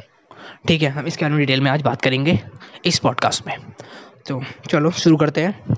बेसिकली जब हम जो ह्यूमंस हैं और जो बिज़नेस सोसाइटी होती है ये इसका पॉइंट ऑफ़ व्यू है, मेरा पॉइंट ऑफ़ व्यू है पहले बता रहा हूँ, ठीक है? तो जो हम स्टार्ट करते हैं कि ये जो है आपकी जो कि बिज़नेस सोसाइटी होती है, वो क्या करती है कि जब भी कोई प्रॉब्लम आती है, कोई भी प्रॉब्लम बिज़नेस की सेल्स मार्केटिंग कुछ भी आपकी आती है, हम क्या करते हैं? हम उसे टैकल करने की कोशिश करते हैं। हम उसे देखते हैं कि या, इस इस प्रॉब्लम कैसे सॉल्व कर सकता हूँ? इस प्रॉब्लम को मैं। हम लोग पुट करते हैं, हम पैसा लगाते हैं, हम आपका लोग पुट कर टाइम लाइन टाइम लगाते हैं उस प्रॉब्लम के बारे में सोचने में, उस प्रॉब्लम को कैसे फिनिश किया जाए, कैसे बेहतरीन मान कैसे बेहतरीन तरीके से सॉल्व किया जाए, कितने लोग लगेंगे, कितना पैसा लगेगा, कितना टाइम लगेगा, और बहुत सारी बतेरी भर की चीज़ें हम सोचते हैं कि कैसे कैसे कैसे हम इस प्रॉब्लम को सॉल्व करें? क्या होगा वो मेन कंपोनेंट क्या होगी वो मेन चीज़ जो इस प्रॉब्लम को सॉल्व कर सकती है? लेकिन हम एक बहुत इंपॉर्टेंट क्वेश्चन अपने आप से पूछना भूल जाते हैं, जो मैं आपको आज याद दिला दूँगा यहाँ पे। ठीक है? वो है, क्या ये प्रॉब्लम की ज़रूरत भी है सॉल्व होने की? क्या ये प्रॉब्लम डिज़र्व करती है? वैसे मान लो, आपकी एक प्रॉब्लम थी छोटी सी, लेकिन आपने उस पर बहुत ज़्यादा टाइम लगा दिया।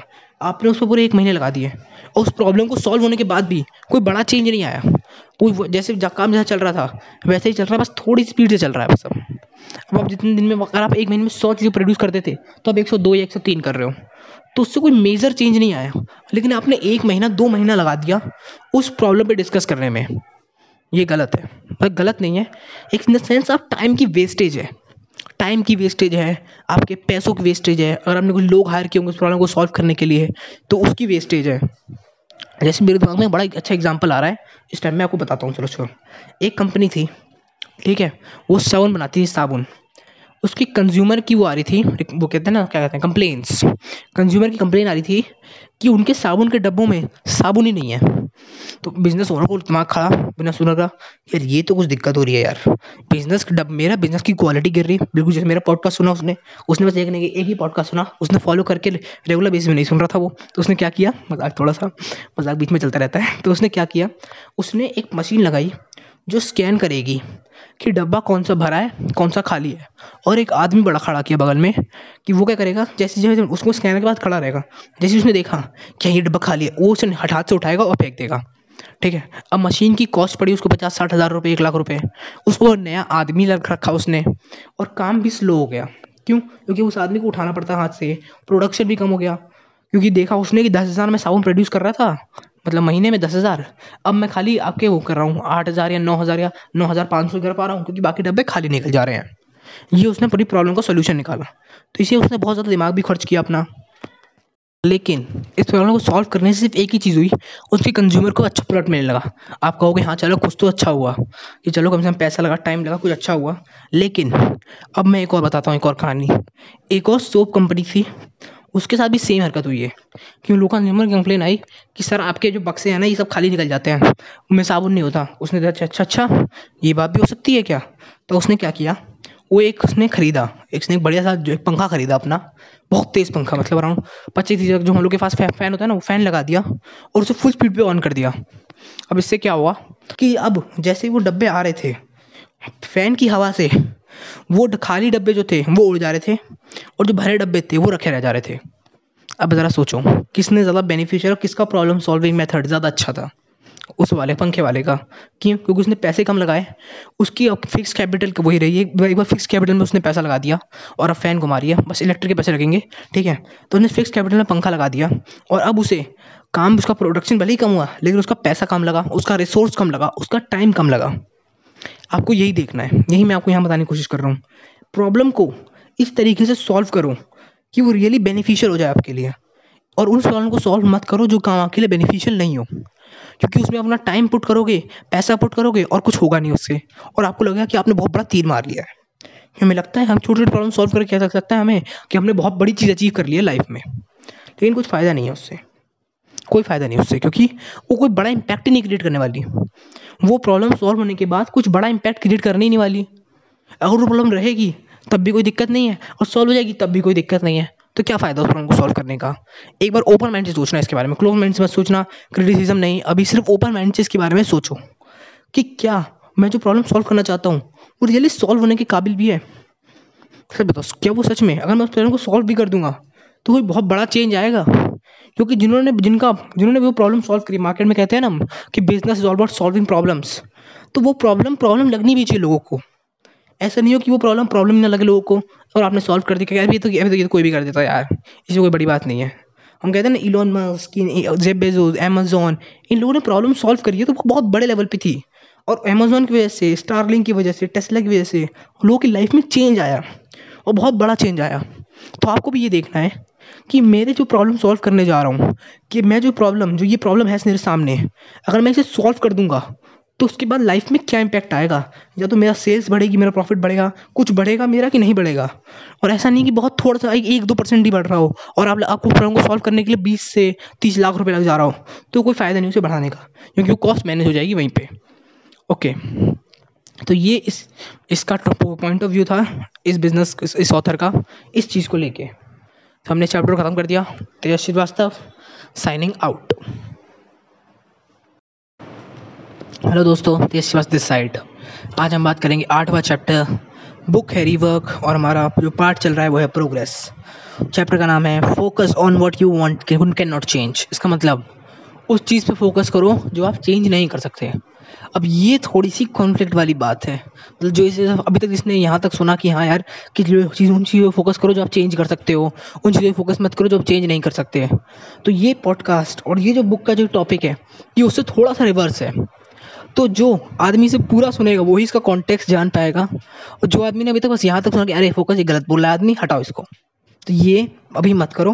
पूरा पॉडकास्ट सुनो, उसके बाद जजमेंट या डिसीज़न पास करना। तो चलो, शुरू करते हैं। तो यहाँ जो ऑथर कहना चाहते हैं कि अपना बिज़नेस ट्रेंड्स पे बेस मत करो। अपना बिज़नेस रियलिटी पे बेस करो, उन चीज़ों पे बेस करो, जो कभी चेंज नहीं होने वाली। मतलब बेसिकली उन प्रॉब्लम्स को सॉल्व करो, जिन प्रॉब्लम्स को लोग फ्यूचर में भी सॉल्व होना चाहेंगे। मतलब फ्यूचर में भी लोग इसके बारे में सोचेंगे। जैसे मानो एक अच्छा सा एग्ज़ाम्पल मैं आपको दूँ तो है स्लीप सबसे ज़्यादा स्लीपिंग कोर्स कि नींद कैसी आई जाए? लोगों को नींद अच्छी नहीं आती ना? उसको कोर्स को ऐसे कैसे सही बनाया जाए? तो वो जो बिज़नेस अगर का बिज़नेस इस चीज़ पे बेस है कि लोग की स्लीप को कैसे अच्छा किया जाए तो ये एक बहुत अच्छा टॉपिक है। क्यों? क्योंकि दस साल पहले जब आप पीछे जाके देखोगे, तब भी लोगों को नींद की दिक्कत थी। तभी लोगों को नींद अच्छी से नहीं आती, तभी वो डॉक्टर के पास जाते थे कि, अरे यार, सर, नींद अच्छी नहीं आ रही, क्या करूँ? डॉक्टर बताते एक्सरसाइज करो एक्सरसाइज करो। अभी भी लोगों को यही दिक्कत है। लोगों से पूछो ना कि, सर, क्या हो गया? सर, नींद अच्छी नहीं आ रही यार, क्या करूँ क्या करूँ? बताओ, कोई कोर्स ले कैसे नींद अच्छी करी जाए? और फ्यूचर में भी लोगों को ये दिक्कत रहेगी। हाँ ये मतलब ये ट्रू है कि लोगों को ये दिक्कत रहेगी हमेशा कि फ्यूचर में नींद कैसे अच्छी नहीं आ रही है क्या करूँ? तो आपको अपना बिज़नेस इस चीज़ पे बेस करना है, क्योंकि ये ऐसी ऐसा प्रॉब्लम है जो सॉल्व नहीं हो सकता, जो हमेशा रहेगा आपके लिए और आपका कोर्स जो सॉल्व करेगा हर पर्टिकुलर आदमी के लिए। 7.8 बिलियन लोगों के लिए आपको प्रॉब्लम सॉल्व करेगा, तब तो और लोग आ जाएँगे, उनको भी ये प्रॉब्लम होगी। तो आपका बिज़नेस चलता रहेगा सस्टेन रहेगा। कोई अपना बिज़नेस किसी ट्रेंड पे बेस मत करो कि अभी यहाँ ट्रेंड चल रहा है तो अभी अपना बिज़नेस निकाल दे रहा हूँ, कोई कोर है नहीं। जब ट्रेंड चला गया तो बिज़नेस चला गया। जैसे अभी किसका बिज़नेस अभी जैसे अभी कोरोना आया था तो ये मास्क का बिज़नेस आपका सैनिटाइजर का बिज़नेस बहुत एकदम से राइस पकड़ा था। लेकिन जो लोग नए नए घुसे इस बिज़नेस में यार बेहद पैसा है मैं लगा दे रहा हूँ, वो वो बहुत सारे डूब गए, बहुत सारे डूब गए, ठीक है? लेकिन जिनका पहले से सैनिटाइजर चल रहा था, उनके लिए अच्छा हुआ। तो यही मैं कह रहा हूँ, कोई अगर ट्रेंड आ रहा है तो उस ट्रेंड पे मत कूदो। क्योंकि वो ट्रेंड चला गया। अब सैनिटाइजर और मास्क की उतनी डिमांड नहीं है। अब वो लोग मर रहे होंगे। और जो जिन्होंने जितनी ज़्यादा हाई प्रोडक्शन किया, जो अभी कोई कूदेगा तो अभी वो हार जाएगा। तो यही आपको देखना है कि मेरा बिज़नेस कोई ऐसी चीज़ पर बेस हो, जो चेंज ना हो सकती हो। क्योंकि बहुत सारी चीज़ चेंज हो जाती हैं। आपका जैसे मैं एक और एग्जांपल दूँ, हमने बुक्स में कोई एग्जांपल दूँ मैं आपको तो मैं आपको एग्जांपल दूँगा how to win and influence people by Dale Carnegie ये किताब आपने सबने पढ़ी है, और ये किताब किस तरह की प्रॉब्लम सॉल्व कर रही है? ये किताब प्रॉब्लम सॉल्व कर रही है कि हम कैसे दोस्त बनाएँ और लोगों पे इन्फ्लुएंस डालें। अब ये अगर आप सोचो किस प्रॉब्लम के बारे में, कि दोस्त कैसे बनाए जाए इन्फ्लुएंस कैसे डालें लोगों पे तो ये बहुत बड़ी प्रॉब्लम है, और ये हर स्केल पे है, हर स्केल पे। अगर आप स्कूल में हो तो स्कूल लेवल पे होती है कि दोस्त नहीं बन रहे यार थोड़ी सी दोस्त और बढ़ने चाहिए सर्कल जब कॉलेज में जाते हो, तब भी होना चाहिए यार लोग, मैं जब डिसीज़न लूँ कोई तो लोग उससे इम्पैक्ट हो कि हाँ भाई भाई, बात सही कह रहा है तू। जब और ऊपर जाते हो कॉलेज में जाते हो आप, तब भी आप चाहते हो कि भाई मेरा मतलब कॉलेज बोल दिया मैंने जॉब में चाहते हो, तब भी मैं सोचते हो कि मैं थोड़ी लीडरशिप स्किल अपनी बढ़ाऊँ, थोड़ा सा मार्केटिंग स्किल बढ़ाऊँ मैनेजमेंट स्किल बढ़ाऊँ तो लोग मेरे से बातों से इन्फ्लुएंस हों। तो ये हर तरह की प्रॉब्लम थी। और उस प्रॉब्लम को डेल कारने की जो सर थे, इन्होंने सॉल्व कर दिया। अपने अपने दिमाग के थ्रू और एक बुक लिख दी। और ये बुक बेस्ट सेलर क्यों हो गई?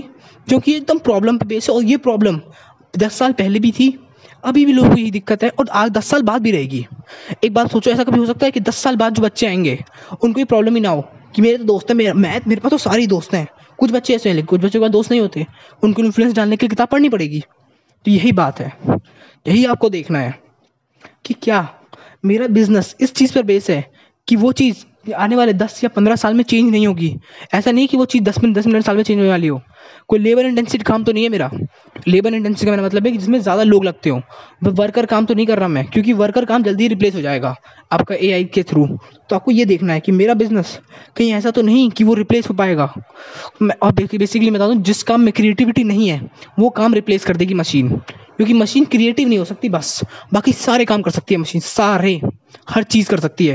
लेकिन बस वो क्रिएटिव नहीं हो सकती, वो डाटा एनालाइज कर सकती है आपकी मशीन प्रोड्यूस कर सकती है, फ्लिप कर सकती है, ट्रिक कर सकती है, हर चीज़ कर सकती है। लेकिन बस वो क्रिएटिव नहीं हो सकती। हमें होता है ना, हमारा, हम कंज्यूमर को अंडरस्टैंड कर सकती है वो, सब कुछ कर सकती है। इसलिए मैं कह रहा हूँ, आपको वो बिज़नेस चुनना है, जो चीज़ें चेंज नहीं होने वाली आने वाले दस, पंद्रह, बीस साल में। कोई भी ऐसी चीज़, कुछ भी हो सकता है वो कोर आपका। क्योंकि वैल्यूज़ होती हैं, सब अलग चीज़ होती हैं। लेकिन आपको एक मेन प्रोडक्ट होना होगा, और वो प्रोडक्ट ऐसा होना चाहिए जो दस साल बाद चेंज ना हो। मिनिमम आपको दस साल तो लेना ही है। मैक्सिमम पचास साल या सौ साल तक आप ले सकते हो। लेकिन आपको नहीं पता सौ साल में क्या क्या आ जाए। तो आप बहुत ज़्यादा वो ज़्यादा लंबाई मत तो सोचो सोचो। लेकिन आप इतना तो सोचो कम से कम कि हाँ मुझे ये करना ही है। ऐसा ऐसा बिज़नेस मॉडल बिल्ड करना है, जिसका प्रोडक्ट अनचेंजेबल हो, जिसकी जो प्रॉब्लम जो हो वो सॉल्व तो हो, लेकिन वो आज की प्रॉब्लम भी हो, कल भी प्रॉब्लम लोग सोचें और आगे भी उस प्रॉब्लम के लोग सोल्यूशन निकाल ढूंढना चाहें। ओके तो यही चैप्टर इसी के ऊपर बेस था कि अपने बिज़नेस को उस चीज़ें बेस करो, जो चीज़ चेंज नहीं हो सकती।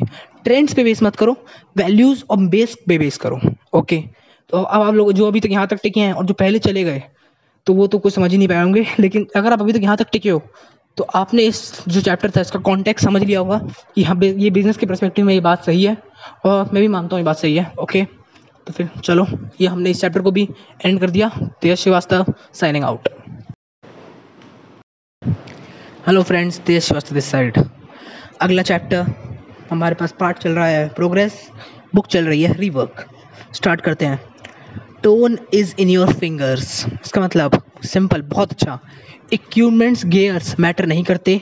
मैटर करता है सिर्फ़ आप। ये मुझे, मैं इसका बहुत बड़ा फ़ैन मतलब इस चैप्टर का मैं बहुत बड़ा फ़ैन हूँ। यही चैप्टर है कि आपको जो इक्विपमेंट्स है, जो गेयर्स हैं आपके पास, वो कोई मैटर नहीं करते। लोग क्या समझते हैं कि बिज़नेस में उनके पास बहुत सारे गेयर्स या इक्विपमेंट्स होने चाहिए कोई चीज़ को बनाने के लिए। किसी भी चीज़ को यूज़ लेवल पे या किसी भी चीज़ को बनाने के लिए उन्हें बहुत सारा सामान चाहिए। जैसे लोगों को लगता है कि जिस आदमी के पास एक एप्पल का लैपटॉप है लॉजिकली लॉजिकली मतलब अगर आप इंडिया में इंडिया में तो ज़्यादा देखा नहीं मैं लेकिन बाहर की तरफ़ ये बहुत होता है कि लोग सोचते हैं कि जिस आदमी के पास एक एप्पल का लैपटॉप है, और जो उसे बगल में खोल के बैठा है, वीडियो के बगल में खोरा रख कर रखा है उसने, और तब वो वीडियो बना रहा है। और डी है, उसके पास जिसकी वो जिस कैमरे से वो बना रहा है, वो डीएसएलआर है, तब उसकी वीडियो ट्रेंडिंग पर जाएगी। ये लोगों की थिंकिंग है उस टाइम पे। और अभी भी लोग यही थिंकिंग है। जबकि इक्विपमेंट्स मैटर नहीं करते। मैं उन लोगों की वीडियोस भी होती हैं जो फ़ोन से वीडियो रिकॉर्ड करते हैं, जो कम लैपटॉप से वीडियो रिकॉर्ड करते हैं। गैरी वेनरचक जो है, वो वो से लैपटॉप से वीडियो रिकॉर्ड करता है लैपटॉप के कैमरे से। कोई बदतमीजी नहीं लैपटॉप के कैमरे से। अब मैं और आप जानते हैं कि लैपटॉप कैमरा कैसा होता है। अगर आप इंडिया में रहते हो तो लैपटॉप कैमरा ऐसे ही होता है कि आप ओपन कर दो तो घर सी लगती है वो। उसे थोड़ा सा एडिट करने की ज़रूरत होती है, बस। तो यही है इक्विपमेंट्स मैटर नहीं करते। और इसमें एक बहुत ही प्यारा एग्ज़ाम्पल दिया है गिटार का। मान लो कि आप एक सिंगर हो। ठीक है मतलब सॉरी आप सिंगर नहीं हो। आपने किसी सिंगर को देखा सामने और उसने देख, आपने देखा कि वो एक लाख रुपये गिटार बजा रहा है। मतलब बारह हज़ार रुपये का उसने माइक रख है और गिटार बजा रहा है और और गा रहा है गाना। आपने कहा, ये तो बहुत अच्छी बात है। ये आदमी बहुत अच्छा गा रहा है। मैं भी गाऊँगा। मैं भी गिटार सीखूँगा और मैं भी ऐसे गाऊँगा। आपने क्या किया? आपने एक लाख रुपये खर्च किए, वही गिटार मंगाया। आपने मंगाया। बारह हज़ार रुपये खर्च किए, वही माइक मंगाया। और जब आपने गाया तो उसकी, आपकी आवाज़ बहुत ख़राब आई। जब लेकिन जब वो गा रहा था तो उसकी आवाज़ बहुत अच्छी आ रही थी। अब आपने सोचा यार कि दिक्कत कहाँ आ रही है? कि मैं जब गा रहा हूँ तो दिक्कत आ रही है, जब वो जब गा रहा है तो क्या दिक्कत आ रही है? देखो, मैं क्या इक्विपमेंट सेम है दोनों के पास, लेकिन उसकी क्या है? उसने प्रैक्टिस करी है, उसके पास स्वर है, कुछ नेचुरल टैलेंट है, लेकिन आपके पास वो नहीं है। आपने सोचा कि उसकी सक्सेस का जो राज है, वो उसके इक्विपमेंट में छुपा है उसके गियर्स में छुपा है बेसिकली गियर्स कहते हैं, उसके गियर्स में छुपा है कि हाँ ये आदमी इतना अच्छा इसीलिए है क्योंकि इसके पास ये है। ये आदमी इतना अच्छा इसीलिए है क्योंकि उसके पास ये है। अगर ये चीज़ मेरे पास होती तो मैं भी इतना अच्छा होता। तो ये जो चैप्टर है, ये इसी मिथ को तोड़ रहा है कि गेयर्स मैटर नहीं करते यार। कभी भी नहीं करते। किसी भी फ़ील्ड में गेयर्स को मैटर नहीं करते। कुछ कुछ जगहों गेयर मैटर करते हैं। जब आप कुछ बड़ा काम करने वाले हो, उसके लिए गेयर्स मैटर करते हैं। जैसे अगर आप एक मार्केटिंग या फिर डिजिटल मार्केटिंग कर रहे हो सोशल मीडिया मार्केटिंग कर रहे हो तो उसके लिए एक हद तक लैपटॉप की ज़रूरत होती है। मतलब वीडियो एडिटिंग के लिए तो ज़रूरत होती है, क्योंकि उसको कुछ सॉफ्टवेयर ऐसे होते हैं, जो फ़ोन में बिल्कुल नहीं चलते, जैसे फिल्मोरा गो एक्स हो गया आपका फिल्मोरा फ़िल्म बोल रहा हूँ। वी एस डी सी हो गया, बहुत सारे सॉफ्टवेयर होते हैं जो फ़ोन में नहीं चलते और आप कर भी नहीं सकते उतनी अच्छी से। तो कुछ की लैपटॉप की ज़रूरत पड़ती है। लेकिन अगर आपके पास एक लैपटॉप है और आप सोच रहे हो कि यार जब मेरे पास मैक आएगा मैक समझते हो ना आईफोन आई आईपैड मतलब मैं मेरे पास मैक आएगा, तभी मैं जाके वीडियो एडिटिंग सीख पाऊँगा। तभी मैं जाके कुछ बड़ा कर पाऊँगा डिजिटल मार्केटिंग में कुछ उखाड़ पाऊँगा। लेकिन लेकिन तब तक, जब तक मेरा मैक नहीं है, मैं बेवकूफ़ हूँ। मैं कुछ नहीं कर सकता। ये देखो इस आदमी का मैं कहीं एडिट कर रहा है? ये देखो उसने शुरू कहाँ से किया था? और अब वो कहाँ है? तो आपको वहाँ पहुँचने के लिए उससे शुरू करने की ज़रूरत नहीं, आपके पास उससे बेहतर होगा हंड्रेड एंड वन परसेंट आज के हमारे जो फ़ोन्स हैं वो टेन टाइम्स पावरफुल हैं, किसी भी चीज़ से। क्योंकि हमारे फ़ोन कैमरा कर सकते हैं रिकॉर्डिंग कर सकते हैं टेक्सिंग कर सकते हैं, सब कुछ कर सकते हैं हमारे फ़ोन पहले लोगों को अलग अलग चीज़ों की ज़रूरत थी। आजकल हम व्हाट्सएप पे मैसेज ईमेल पे हम एक सिक्योरिटी बैरियर होता है। पता आपको ईमेल का एक? कि अगर आप ईमेल भेज दो किसी को, और उसमें कुछ लिखा हो कि हाँ सर, मैं ये अप्रूव करता हूँ तो वो चीज़ अप्रूव हो जाती है। वो आपके लॉ के नाम में भी आ जाता है कि हाँ ये लॉ माना जा रहा है। इस आदमी ने कन्फर्म कर दिया था ये चीज़। तो आप एक लीगल एग्रीमेंट तक बना सकते हो अपने फ़ोन की ईमेल में रह के। तो अब मैं ये कह रहा हूँ गियर्स मैटर नहीं करते। यूट्यूब यूट्यूब पर अगर आपको स्टार्ट करना है तो फ़ोन बहुत है। फ़ोन सबसे बेहतरीन चीज़ है, उससे ज़्यादा कुछ नहीं चाहिए। ज़्यादा से ज़्यादा हो तो ईयरफोन लगा लो कान में। मैं लगाता हूँ, मुझे बेसिकली पसंद है। ठीक है ईयरफोन लगा लो कान में, ताकि वॉइस अच्छी जाए। सिंपल, बहुत सिंपल। कुछ भी करने की ज़रूरत नहीं है ज़्यादा। मैंने स्टार्ट किया। मैं पॉडकास्ट अभी भी फ़ोन से रिकॉर्ड कर रहा हूँ। क्यों? क्योंकि मुझे पसंद है। और मेरे पास उतने गियर्स भी नहीं है, जितने मैं अप्लाई लगा सकूँ और लोगों को मतलब अच्छी क्वालिटी दे सकूँ। लेकिन मैंने स्टार्ट किया। जिस दिन थोड़ी बहुत भी इनकम आना स्टार्ट हो जाएगी, कहीं से भी, मैं ज़रूर एक माइक खरीदूँगा। सस्ता चार, सात सौ, आठ सौ रुपये का एक माइक खरीदूँगा मैं। फिर एक, फिर आएगी, थोड़ी सी इनकम और बढ़ेगी। तो मैं वो दो हज़ार रुपये वाला जो था जो लोग लगाते हैं अपने डेस्क के पास वैसे करके उड़ता हुआ है। अरे जिसमें हमने इलॉन मस्क में देखा था इलॉन मस्क वाले पॉडकास्ट में देखा होगा आपने शायद। तो वो जो होता है वो माइक या फिर ईशान शर्मा भी यूज़ करता है। हाँ इसको इस, ये शायद इस चैनल को आप जानते होगे।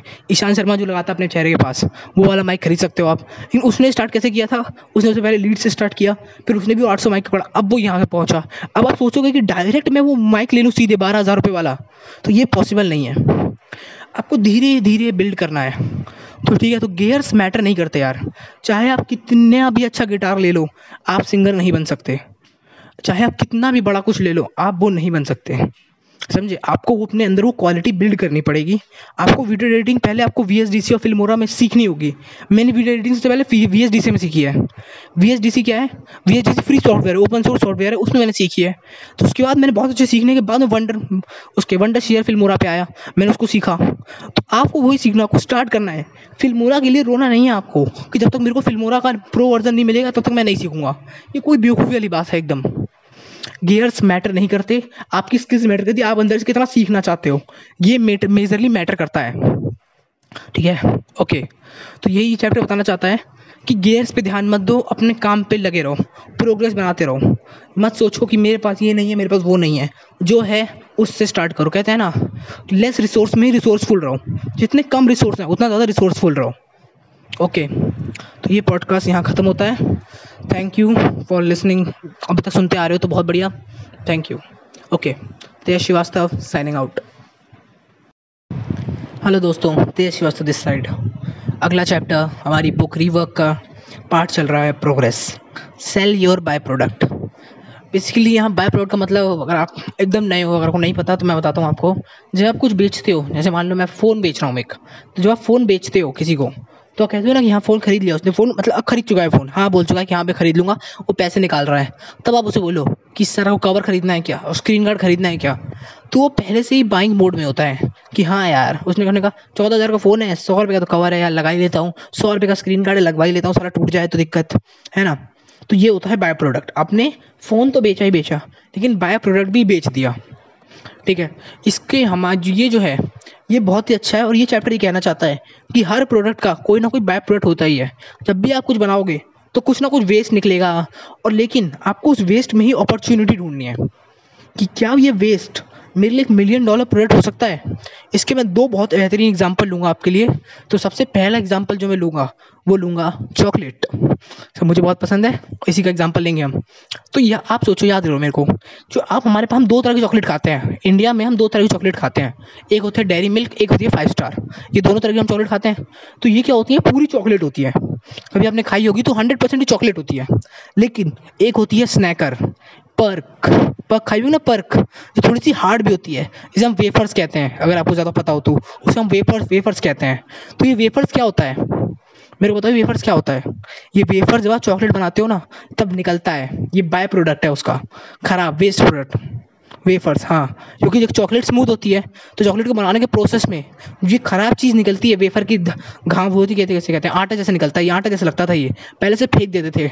लेकिन अब क्या हो गया, अब इसे भी सोल्डिफाई करके चॉकलेट को डुबा के बेचा जा रहा है। इसी में से पहले चॉकलेट निकाली जा रही है, फिर इसी पे चॉकलेट चढ़ा के बेची जा रही है। बताओ। तो ये कितना अच्छा एग्ज़ाम्पल है। ये बहुत ही अच्छा एग्ज़ाम्पल है कि उसने बाय प्रोडक्ट को इतना ज़्यादा बढ़ा दिया। हम जो खाते हैं पर्क बताओ पर्क कितनी पॉपुलर हो गई पर्क कई देशों में तो पर्क ज़्यादा बिकती है कंपेयर टू उसकी डेयरी मिल्क और उसके फाइव स्टार से। तो देखा आपने, मैं यही कह रहा हूँ बाय प्रोडक्ट को एक अपॉर्चुनिटी में कन्वर्ट करूँ। एक और बताते हैं, दूसरा। सबसे बेहतरीन एग्ज़ाम्पल आपका, सब जब सब जाते होंगे मैकडोनाल्ड मैकडोनाल्ड सब जानते हैं हम लोग? हाँ तो वो देखा है आपने, वहाँ का बर्गर कितना कितने का होता है? तीस रुपये पचास रुपये मै मिनिमम मिनिमम पचास रुपये का बर्गर होता है बस वो। लेकिन दिक्कत क्या आती है? जब हम कहते हैं कि एक बर्गर देना तो हम कहते हैं कि वुड लाइक टू फ्राइज़ और आपके कोक लोगे क्या? तो हम कहते हैं, हम बेसिकली यस बोलते हैं। सर आराम से जिसने ये सर्वे किया था, जिसमें पता चला कि seventy eight percent customers yes और वो कोल्ड ड्रिंक को हाँ बोली देते हैं। पता नहीं क्यों मतलब ये तो मेरे फादर के साथ भी हुआ था। कि हम लोग बर्गर खाने गए थे और उसने अपने पापा ने कहा मतलब पापा फ्राइज नहीं खा, पापा ने खाए भी नहीं फ्राइज उसको। और लेकिन तब मतलब फ्राइज तो मेरे भाई नहीं खाए, लेकिन तब भी पापा ने हाँ बोल दिया। ये कुछ साइकोलॉजिकली ट्रिकी है कि जब भी कोई पूछेगा ना आपसे कि फ्राइज और कोल्ड ड्रिंक लोगे तो आप हाँ ही बोलोगे हमेशा। ये उनका कुछ उन्होंने साइकोलॉजी बैठा ही दिया है कि बर्गर के साथ आपको फ्राइज और कोक लेना ही लेना है। ये कोई ये रूल सा बन गया लोगों के लिए दिमाग में। तो यही मैं कह रहा हूँ। अब वो बाय प्रोडक्ट से कमा रहा है, उसका मेन जो वो है बर्गर है उसका। वो उतना महँगा नहीं होता। उसकी कोल्ड ड्रिंक पच्चीस रुपये की होती है। उसकी प्राइस आपकी साठ, सत्तर रुपये के होते हैं। तो अब आप लेने आए थे चालीस रुपये का बर्गर साठ रुपये का प्राइस दिला दिया उसने और तीस रुपये की कोल्ड ड्रिंक दिला दी उसने। उसने नब्बे रुपये का आपको बाई प्रोडक्ट कर दिया और आप रियल प्रोडक्ट कितने का था? तीस रुपये का। ये देखो आप। मतलब तीस रुपये के जो आप ओरिजिनल खरीदने आए थे और आप खरीद लिया आपने अराउंड नब्बे रुपये का आपने एक्स्ट्रा खरीद लिया। तो ये है। यही है। बाय प्रोडक्ट को जब आप अपॉर्चुनिटी में कन्वर्ट कर दोगे तो रियली रियली आपके लिए बहुत ही ज़्यादा वो प्रॉफिट देगा। क्यों? क्योंकि आपकी वेस्टेज कम हो रही है, सबसे पहली चीज़। अब आप वेस्ट नहीं कर पा रहे हो। क्योंकि वेस्ट होती थी, आपको फेंकना पड़ता था, उसके पैसे देने पड़ते थे अलग अलग चीज़ें अलग अलग चीज़ें होती थी। लेकिन अब उसे आप रीयूज़ कर पा रहे हो। तो एक अच्छा हुआ कि आप ग्रीन वो कर पा रहे हो ग्रीन इन्वायरमेंट कहते हैं ना हाँ। तो वो कर पा रहे हो ग्रीन इन्वायरमेंट आप हेल्प कर पा रहे हो, आप आप अपने में एक और प्रोडक्ट ऐड कर पाए। यही बहुत अच्छा फैक्ट है कि आप एक और प्रोडक्ट ऐड कर पाए, अपने ही प्रोडक्ट में से। तो आपको यही देखना है। कि क्या मैं ये कर सकता हूँ? क्या ये अच्छा है या ये सही है? इस प्रोडक्ट को मैं कैसे यूज़ कर सकता हूँ? ये जो वेस्ट निकल रहा है फालतू का इसमें से, इसे मैं कैसे यूटिलाइज कर सकूँ कि ये मेरे ऑडियंस के लिए वो हो जाए वैल्यूबल हो जाए? तो यही आपको देखना है। कोशिश करो। आज कहते हैं ना हम, क्या कहते हैं उसे? हम लोग किसे हम लोग यूट्यूब पे कहते हैं उसे बिहाइंड द सीन्स हाँ। हम कहते हैं ना बिहाइंड द सीन तो बिहाइंड द सीन्स क्या है? जब वीडियो बनाते हो, तब बीच में होता है ना हाँ भूल गया। अरे यार भूल गया था मैं तो यार, अभी क्या बोलने वाला था मैं? हाँ मतलब ये जो मैं लाइन में भूला नहीं तो मैं ये बता रहा था ना, जो ये करते हैं वीडियो यूट्यूब पे, उसको भी रिकॉर्ड करते हैं और उसको भी ऐड कर देते हैं। उसको भी मतलब वीडियो अपलोड कर देते हैं उसकी भी, कि बिहाइंड द सीन्स कैसे मेरे को दिक्कत हो रही है बताओ बोलने में। अरे कैमरा ऑन नहीं है यार, ऐसी वाली हरकतें। तो ये देखो, अब उन्होंने उस वेस्ट को भी एक वीडियो के फॉर्म में करके अपलोड कर दिया। उस पर भी ऐड रेवेन्यू आ रहा है और उससे वो पैसे कमा रहे हैं। तो ये भी बहुत अच्छा एग्ज़ाम्पल है कि आप बाय प्रोडक्ट को भी यूज़ करो। जो जिसे लग रहा है ना आपको कि जो वेस्ट है, उसको भी यूटिलाइज करो। तभी आप बेहतरीन बन पाओगे। तभी आपका बिज़नेस ग्रो हो पाएगा। यही आपको देखना है कि जो भी मेरी कंपनी में वेस्ट निकल रहा है, इतना सारा जो है, इसको मैं कैसे यूटिलाइज करूँ? ये आपको देखना, खुद ही देखना है। ओके तो फिर ये चैप्टर भी हमारा ख़त्म हो गया है। ठीक है ओके तो फिर, ठीक है. Tej Srivastava signing out hello दोस्तों तेज श्रीवास्तव दिस साइड हम पहुँच गए हैं लास्ट चैप्टर पे, हमारी इस प्रोग्रेस पार्ट का, जो है लॉन्च नाउ अब लॉन्च नाउ ये है कि आपने प्रोडक्ट बना लिया होगा. मतलब अगर आपने कोशिश कर ली होगी तो प्रोडक्ट बना लिया होगा आपने. ये नहीं बनाया, तब भी से सुन लो कि क्या कर रहा है. आपने मान लो प्रोडक्ट बना लिया. कि हाँ ये प्रोडक्ट यार है, एकदम मस्त है, चलो। लेकिन अब आप सोच रहे हो कि इसे और थोड़ा, मान लो आपने कोर्स ही बनाया, चलो कोर्स वाला प्रोडक्ट लेते हैं। कि मान लो आपने कोर्स बनाया है, किसका? सुबह उठने का ही कोर्स लेते हैं, सबसे बढ़िया होता है, ठीक है? तो आपने कोर्स बनाया कि सुबह कैसे जल्दी उठे? अपने वेबसाइट खरीद लिया है, उस पर आपका डिज़ाइन भी कर लिया है, अब अपने कोर्स भी आप पुट करने जा रहे हो उसके अंदर मतलब वीडियोज़ डालनी होती हैं दो तीन वीडियो ही रह गई हैं बस। अब आप सोच रहे हो कि क्या किया जाए। आपने वो दो तीन वीडियो भी डाल दी उसके अंदर। अब आप सोच रहे हो, सोच रहे हो कि अब मैं क्या करूँ? अब तो मैंने कोर्स बना दिया, सब कुछ बना दिया है। अब क्या करूँ और सोचूं क्या? आपने क्या किया? आपने अपने वेबसाइट को दोबारा मेंटेनेंस मोड पे डाला और दोबारा कोर्स पे काम करने लगे। क्यों? क्योंकि आपको डर लग रहा था। मतलब यहाँ सीधी बात करें, कोई यहाँ नहीं कि अरे मेरी वेबसाइट में थोड़ा काम रह गया था, अरे मेरी वीडियो में थोड़ी एडिटिंग रह गई थी, वो सब वगैरह वगैरह वो सब नहीं। आपको सीधे डर लग रहा था। क्योंकि हाँ आपको लगा कि अरे यार, अगर ये लोग सामने चला के इतनी गंदी रेटिंग अरे देखो यहाँ तो मैंने कोई ढंग से बोला ही नहीं है। ऐसी चीज़ें हो रही हैं आपके साथ, है ना? लेकिन रियली आपको डर लग रहा है कि जब मैं कोर्स बाहर पुट करूँगा तो अगर किसी मेरे सगे संबंधी या किसी भी दोस्त ने या फिर यार ने अभी किसी ने देख लिया मेरे तो क्या अरे यार, तुम्हारी वीडियो एडिटिंग बहुत अच्छी थी, तुमने यहाँ क्या कर दिया यार? ये बहुत ख़राब लग रहा है यार। वो उसने पूरा जो आपने आठ घंटे नौ घंटे दस घंटे का कोर्स बनाया उसने नहीं देखा। उसने वो दो सेकेंड का कट देख लिया कि जहाँ बोल रहे थे चलो हम्म, आए बात करते हैं। उसने वो दो सेकेंड का कट देख लिया। उसने वो पूरे आठ घंटे का लेक्चर नहीं देखा। यही मैं कहना चाह रहा हूँ आपसे कि लॉन्च करो।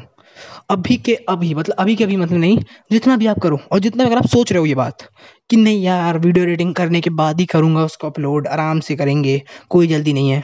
तो अपने पास एक टाइम दो अपने आप को, कि अगर जितना काम आप सोच रहे हो इस टाइम पे, मेरे प्रोडक्ट में और ऐड करने की ज़रूरत है। अगर आपके पास सिर्फ़ एक हफ़्ते में आपको अपना बिज़नेस लॉन्च करना हो तो कौन सी चीज़ें आप उसमें भी निकालोगे और ऐड करोगे? ये मुझे बताओ। आपने पास सौ काम होंगे, मुझे ये सौ चीज़ें अपने प्रोडक्ट में ऐड करनी है। लेकिन आपके पास अब एक ही हफ़्ता है, सिर्फ़ एक हफ़्ता है आपके पास। आप कुछ भी ऐड कर सकते हो, उसके अंदर कुछ भी निकाल सकते हो। लेकिन आपको एक हफ़्ते बाद वो प्रोडक्ट लॉन्च करना है तो आप क्या करोगे? आप मुश्किल से अपनी आपकी सौ की लिस्ट सिर्फ़ पाँच दस या दस पे रह जाएगी, दस बारह पे रह जाएगी बस। क्योंकि हम क्या कहोगे क्या यही सबसे इंपॉर्टेंट काम है, एक हफ़्ते में तो लॉन्च करना है। यही है। धीरे धीरे अपने आप को इम्प्रूव करो धीरे धीरे अगर आज एक वीडियो आपको, क्योंकि आपको पता ही नहीं चलेगा। बेसिकली जब आप वीडियो एडिटिंग अभी खराब हुई ना तो जो कि कट होंगे, वो लोगों को अच्छे भी लग सकते हैं। लाखों होगी यार कट किसको अच्छा लगता है मैन्युफैक्चरिंग डिफेक्ट किसको अच्छा लगता है? इसके लिए मैं आपको एक बेहतरीन, इसमें बुक में दिया एक एग्ज़ाम्पल बताऊँगा कि मैं ज़रा बुक खोल लूँ। मेरे पास बुक है यहाँ पे। हाँ हाँ हाँ हाँ Camper, cam C A M P E R Camper. एक कैम्फर, एक ब्रांड शू है शू का ब्रांड है। उसने क्या किया कि जब वो मैन्युफैक्चरिंग बना रहा था ना, जब मतलब उसका सेटअप हो रहा था आप शू को जानते हो शू का शोरूम होता है तो जब शू का शोरूम शिफ्ट हो रहा था मतलब क्या बोल रहा हूँ मैं शो का शुरू शोरूम जब बन रहा था, तभी उसने शू डिस्प्ले करना शुरू कर दिया। कैसे? वहाँ ईंटें लगी हुई हैं मतलब पेंट हुआ दीवारों पे, वहाँ पट्टा सा लगा हुआ है और उसी पे जूते रखे हैं, डब्बे के अंदर। और लोगों ने बड़ा उसे वो किया कि क्या क्या बात है? ये रियल है। ये रियल में शू बेच रहा है आदमी। और उसकी टैगलाइन रखी keep the store just the way it is store को वैसा रखो जैसा वो है। बस। और इतने ज़्यादा उसमें कस्टमर आए और इतना ज़्यादा वो ग्रो हुआ कि लोगों को अच्छा लगा वो कि देखो ये आदमी रियल बेच रहा है। ये कोई फैंसी कलर्स या फिर फैंसी चीज़ें लगा के नहीं बेच रहा। ये आदमी रियल शूज़ ही बेच रहा है। इसका मेन बिज़नेस शूज़ है, ना कोई फैंसी चीज़। तो मैं आपको यही एग्ज़ाम्पल देना चाहता हूँ कि कंज्यूमर को कब क्या पसंद आ जाए, आपको नहीं पता। जिस जिस जिस कट को आप एड एडिट कर रहे हो अभी दो मिनट के अंदर, कि सोच रहे हो कि दो मिनट तो काम के नहीं से हटा दो। ऐसा भी हो सकता है कि वही दो मिनट ऑडियंस को सबसे ज़्यादा वैल्यूबल लगे पूरे पूरे अपने इसके कोर्स में। शाहरुख खान भी यही कहता है। शाहरुख खान की मतलब मैंने इंटरव्यू देखा था, वो कहता था कि जिस मूवी में मैंने जान लगा के काम किया मतलब मैंने अपने बेस्ट मूव्स दिए हैं उस मूवी में, वो मूवी पिट गई हैं। मतलब उनमें से काफ़ी ज़्यादा पिट गई हैं। मूवी चल ही नहीं पा रही हैं। और जिस मूवी को मैंने ऐसे ही लिया था कि हाँ चल जाएगी यार, चलो, ये भी पोज दे ही देते हैं। हाँ ठीक है, वो पोज जो मेरे और वो पोज और वो मूवी हिट गई है। तो यही कहना चाहिए आपको नहीं पता कि कौन सी चीज़ हिट हो जाए और कौन सी चीज़ नहीं चले, क्योंकि ये कंज्यूमर बिहेवियर है। कंज्यूमर हर चीज़ को अलग तरीके से देखता है। तो आपको ज़्यादा एडिटिंग नहीं करना है। प्रोडक्ट जैसा है, उनके सामने वैसे ही लाओ। वो पता लगा लेंगे कि इसमें दिक्कत क्या है, इसमें अच्छा क्या है, इसमें बुरा क्या है, इसमें एडिटिंग की ज़रूरत भी है कि नहीं है। ऐसा भी हो सकता है आपका, जो कोर्स होगा आपका, वो सीधे जब आप निकालोगे। लोगों को इतना ज़्यादा पसंद आए कि वो खुश हो जाए। कि ये नहीं देखो बंदा कितना रियल है यार, देखो। ये कितना रियल आदमी शर्ट पहन रहा है, बताओ, नहीं, सही बात है। है कि नहीं? कुछ भी हो सकता है। ये मैं आपको बताने वाला हूँ, यहाँ कुछ भी हो सकता है, क्योंकि ये ऑडियंस है। इसके दिमाग में सौ चीज़ें चलती है दिन में, सौ से भी ज़्यादा चीज़ें चलती हैं। और वो कौन सी एक चीज़ आपके साथ लिंक कर जाए आपको नहीं पता। क्या क्या पता आपने जब बोला ना कि, हे, मेरा मेरे पास वीवो का फ़ोन है। तो ये वीवो का फ़ोन ही कोई कोई आदमी हो, जिसको जो वीवो का लवर हो, और उसने वो देख लिया हाँ यार, ये बंदा सही है, इसका वीवो का फ़ोन है। तो ये बात भी लोगों से लिंक कर सकती है। यही आपको देखना है कि कैसे आप लिंक कर सकते हो। आपको उतना एडिशन नहीं करना है। प्रोडक्ट को जल्दी से जल्दी लॉन्च करना है मार्केट में, ताकि मार्केट उसे आइडेंटिफाई करके बता देगी आपको। मतलब आपको अपना रिस्पॉन्स देने की ज़रूरत नहीं है, आपको अपना दिमाग चलाने की ज़रूरत नहीं है ज़्यादा कि मैं इसमें क्या ऐड करूँ और आप प्रोडक्ट लॉन्च करो। टीचर किस सर, आपने ये चीज़ समझाई नहीं। आपको हाँ ये भी चीज़ समझाई जा सकती है। आपको मिल गया एक और वीडियो एडिटिंग आपने कहा सर, यहाँ तो दो मिनट का फ्लॉ है। आपने कहा यार, देखो फ्लॉ था मैंने देखा नहीं था। लाओ, काट दूँ। आपने काट दिया। यही आपको धीरे धीरे ऑडियंस ही आपको बता देगी कि क्या गलत है, क्या सही है। लेकिन तभी से तभी होगा जब आप प्रोडक्ट को लॉन्च करोगे। अगर हमने प्रोडक्ट लॉन्च ही नहीं किया कि नहीं, क्या अभी तो मैं काम करूँगा इस पर तो आप काम ही करते रह जाओगे उस पर और कभी पता नहीं चलेगा कि उसमें क्या अच्छा था, क्या गलत था। क्योंकि ये अच्छा आपके लिए और आपके लिए होगा। कि मेरे लिए अच्छा है, मेरे लिए बुरा है। लेकिन ऑडियंस के लिए तो नहीं बताना आपको। तो आपको यही देखना है प्रोडक्ट को जल्दी लॉन्च करने की कोशिश करो। अराउंड एक महीने में अपना प्रोडक्ट लॉन्च कर दो। अगर आप खुद भी सुबह पाँच बजे नहीं उठ पा रहे हो, और आप फिटनेस ट्रेनर हो, फिर तो आपको एक अच्छा कोर्स मिल जाएगा। क्योंकि फिटनेस से रिलेटेड बहुत कोर्सेज हैं। और बहुत लोग देखना चाहते हैं फिटनेस से रिलेटेड कोर्सेज मतलब मैं गूगल में ट्रेंड्स पे चेक भी कर रहा था कि फिटनेस की क्या वो है रेशियो है, कितना कन्वर्जन आता है। तो फिटनेस का कन्वर्जन बहुत ज़्यादा आता है। और अगर आपका यूट्यूब चैनल है और यूट्यूब चैनल से ट्रैफ़िक बचा रहे हो तो बहुत ज़्यादा कन्वर्जन आता है, बहुत ज़्यादा। यही मैं आपसे कहना चाह रहा हूँ कि आपको बस प्रोडक्ट लॉन्च करने की देर है। कुछ प्रोडक्ट लॉन्च तो करो, कुछ बन के करो, कुछ करो तो सही छोटा सा तो स्टार्ट करो कुछ। तभी आप कुछ कर पाओगे। तभी आप लोगों की देख पाओगे कि अच्छा हाँ ये गलत है, ये सही है। तो बस आपको सबसे यही एडवाइस देना चाहता हूँ। इस चैप्टर में यही एडवाइस देना चाहता है कि आपको पहले लॉन्च करना है। कुछ ना कुछ तो बना के देना ही है सामने वाले को। उसके बाद वो उसमें कमी निकाल लेगा कि हाँ गलत है सर, ये सही है तो बेकार है अच्छा है, बहुत बेखराब है आर आर्यन बॉन वाला है, सब कुछ। वो खुद निकाल लेगा। लेकिन बस आपको लॉन्च करना है। तो इसी के साथ हमारा ये चैप्टर ख़त्म होता है। हमने इस सीरीज़ को ख़त्म कर लिया है। मतलब ये सीरीज़ नहीं मतलब इस चैप्टर को हमने ख़त्म कर लिया है। हम अगले चैप्टर की ओर बढ़ेंगे, जो है प्रोडक्टिविटी अब दो तरह के लोग होते हैं, जब बिज़नेस करते हैं तो वो हार्ड वर्किंग होते हैं, और हमारे आजकल के जो नए लड़के हैं मतलब जो आप देखोगे कि तेईस, चौबीस, पच्चीस साल की उम्र में जो हार्ड स्टार्टअप कर रहे हैं, वो बहुत ज़्यादा हार्ड वर्किंग है। वो अराउंड रात में ही वहीं रुक रहे हैं, दिन में वही काम कर रहे हैं, खाना खा, वही बर्गर खा के काम चला रहे हैं। तो वो प्रोडक्टिव नहीं है, वो ज़्यादा हार्ड वर्किंग है। तो इसी में हम देखेंगे कि कैसे प्रोडक्टिव रहा जाए हार्ड वर्किंग नहीं। ठीक है? ओके तो तेज श्रीवास्तव साइनिंग आउट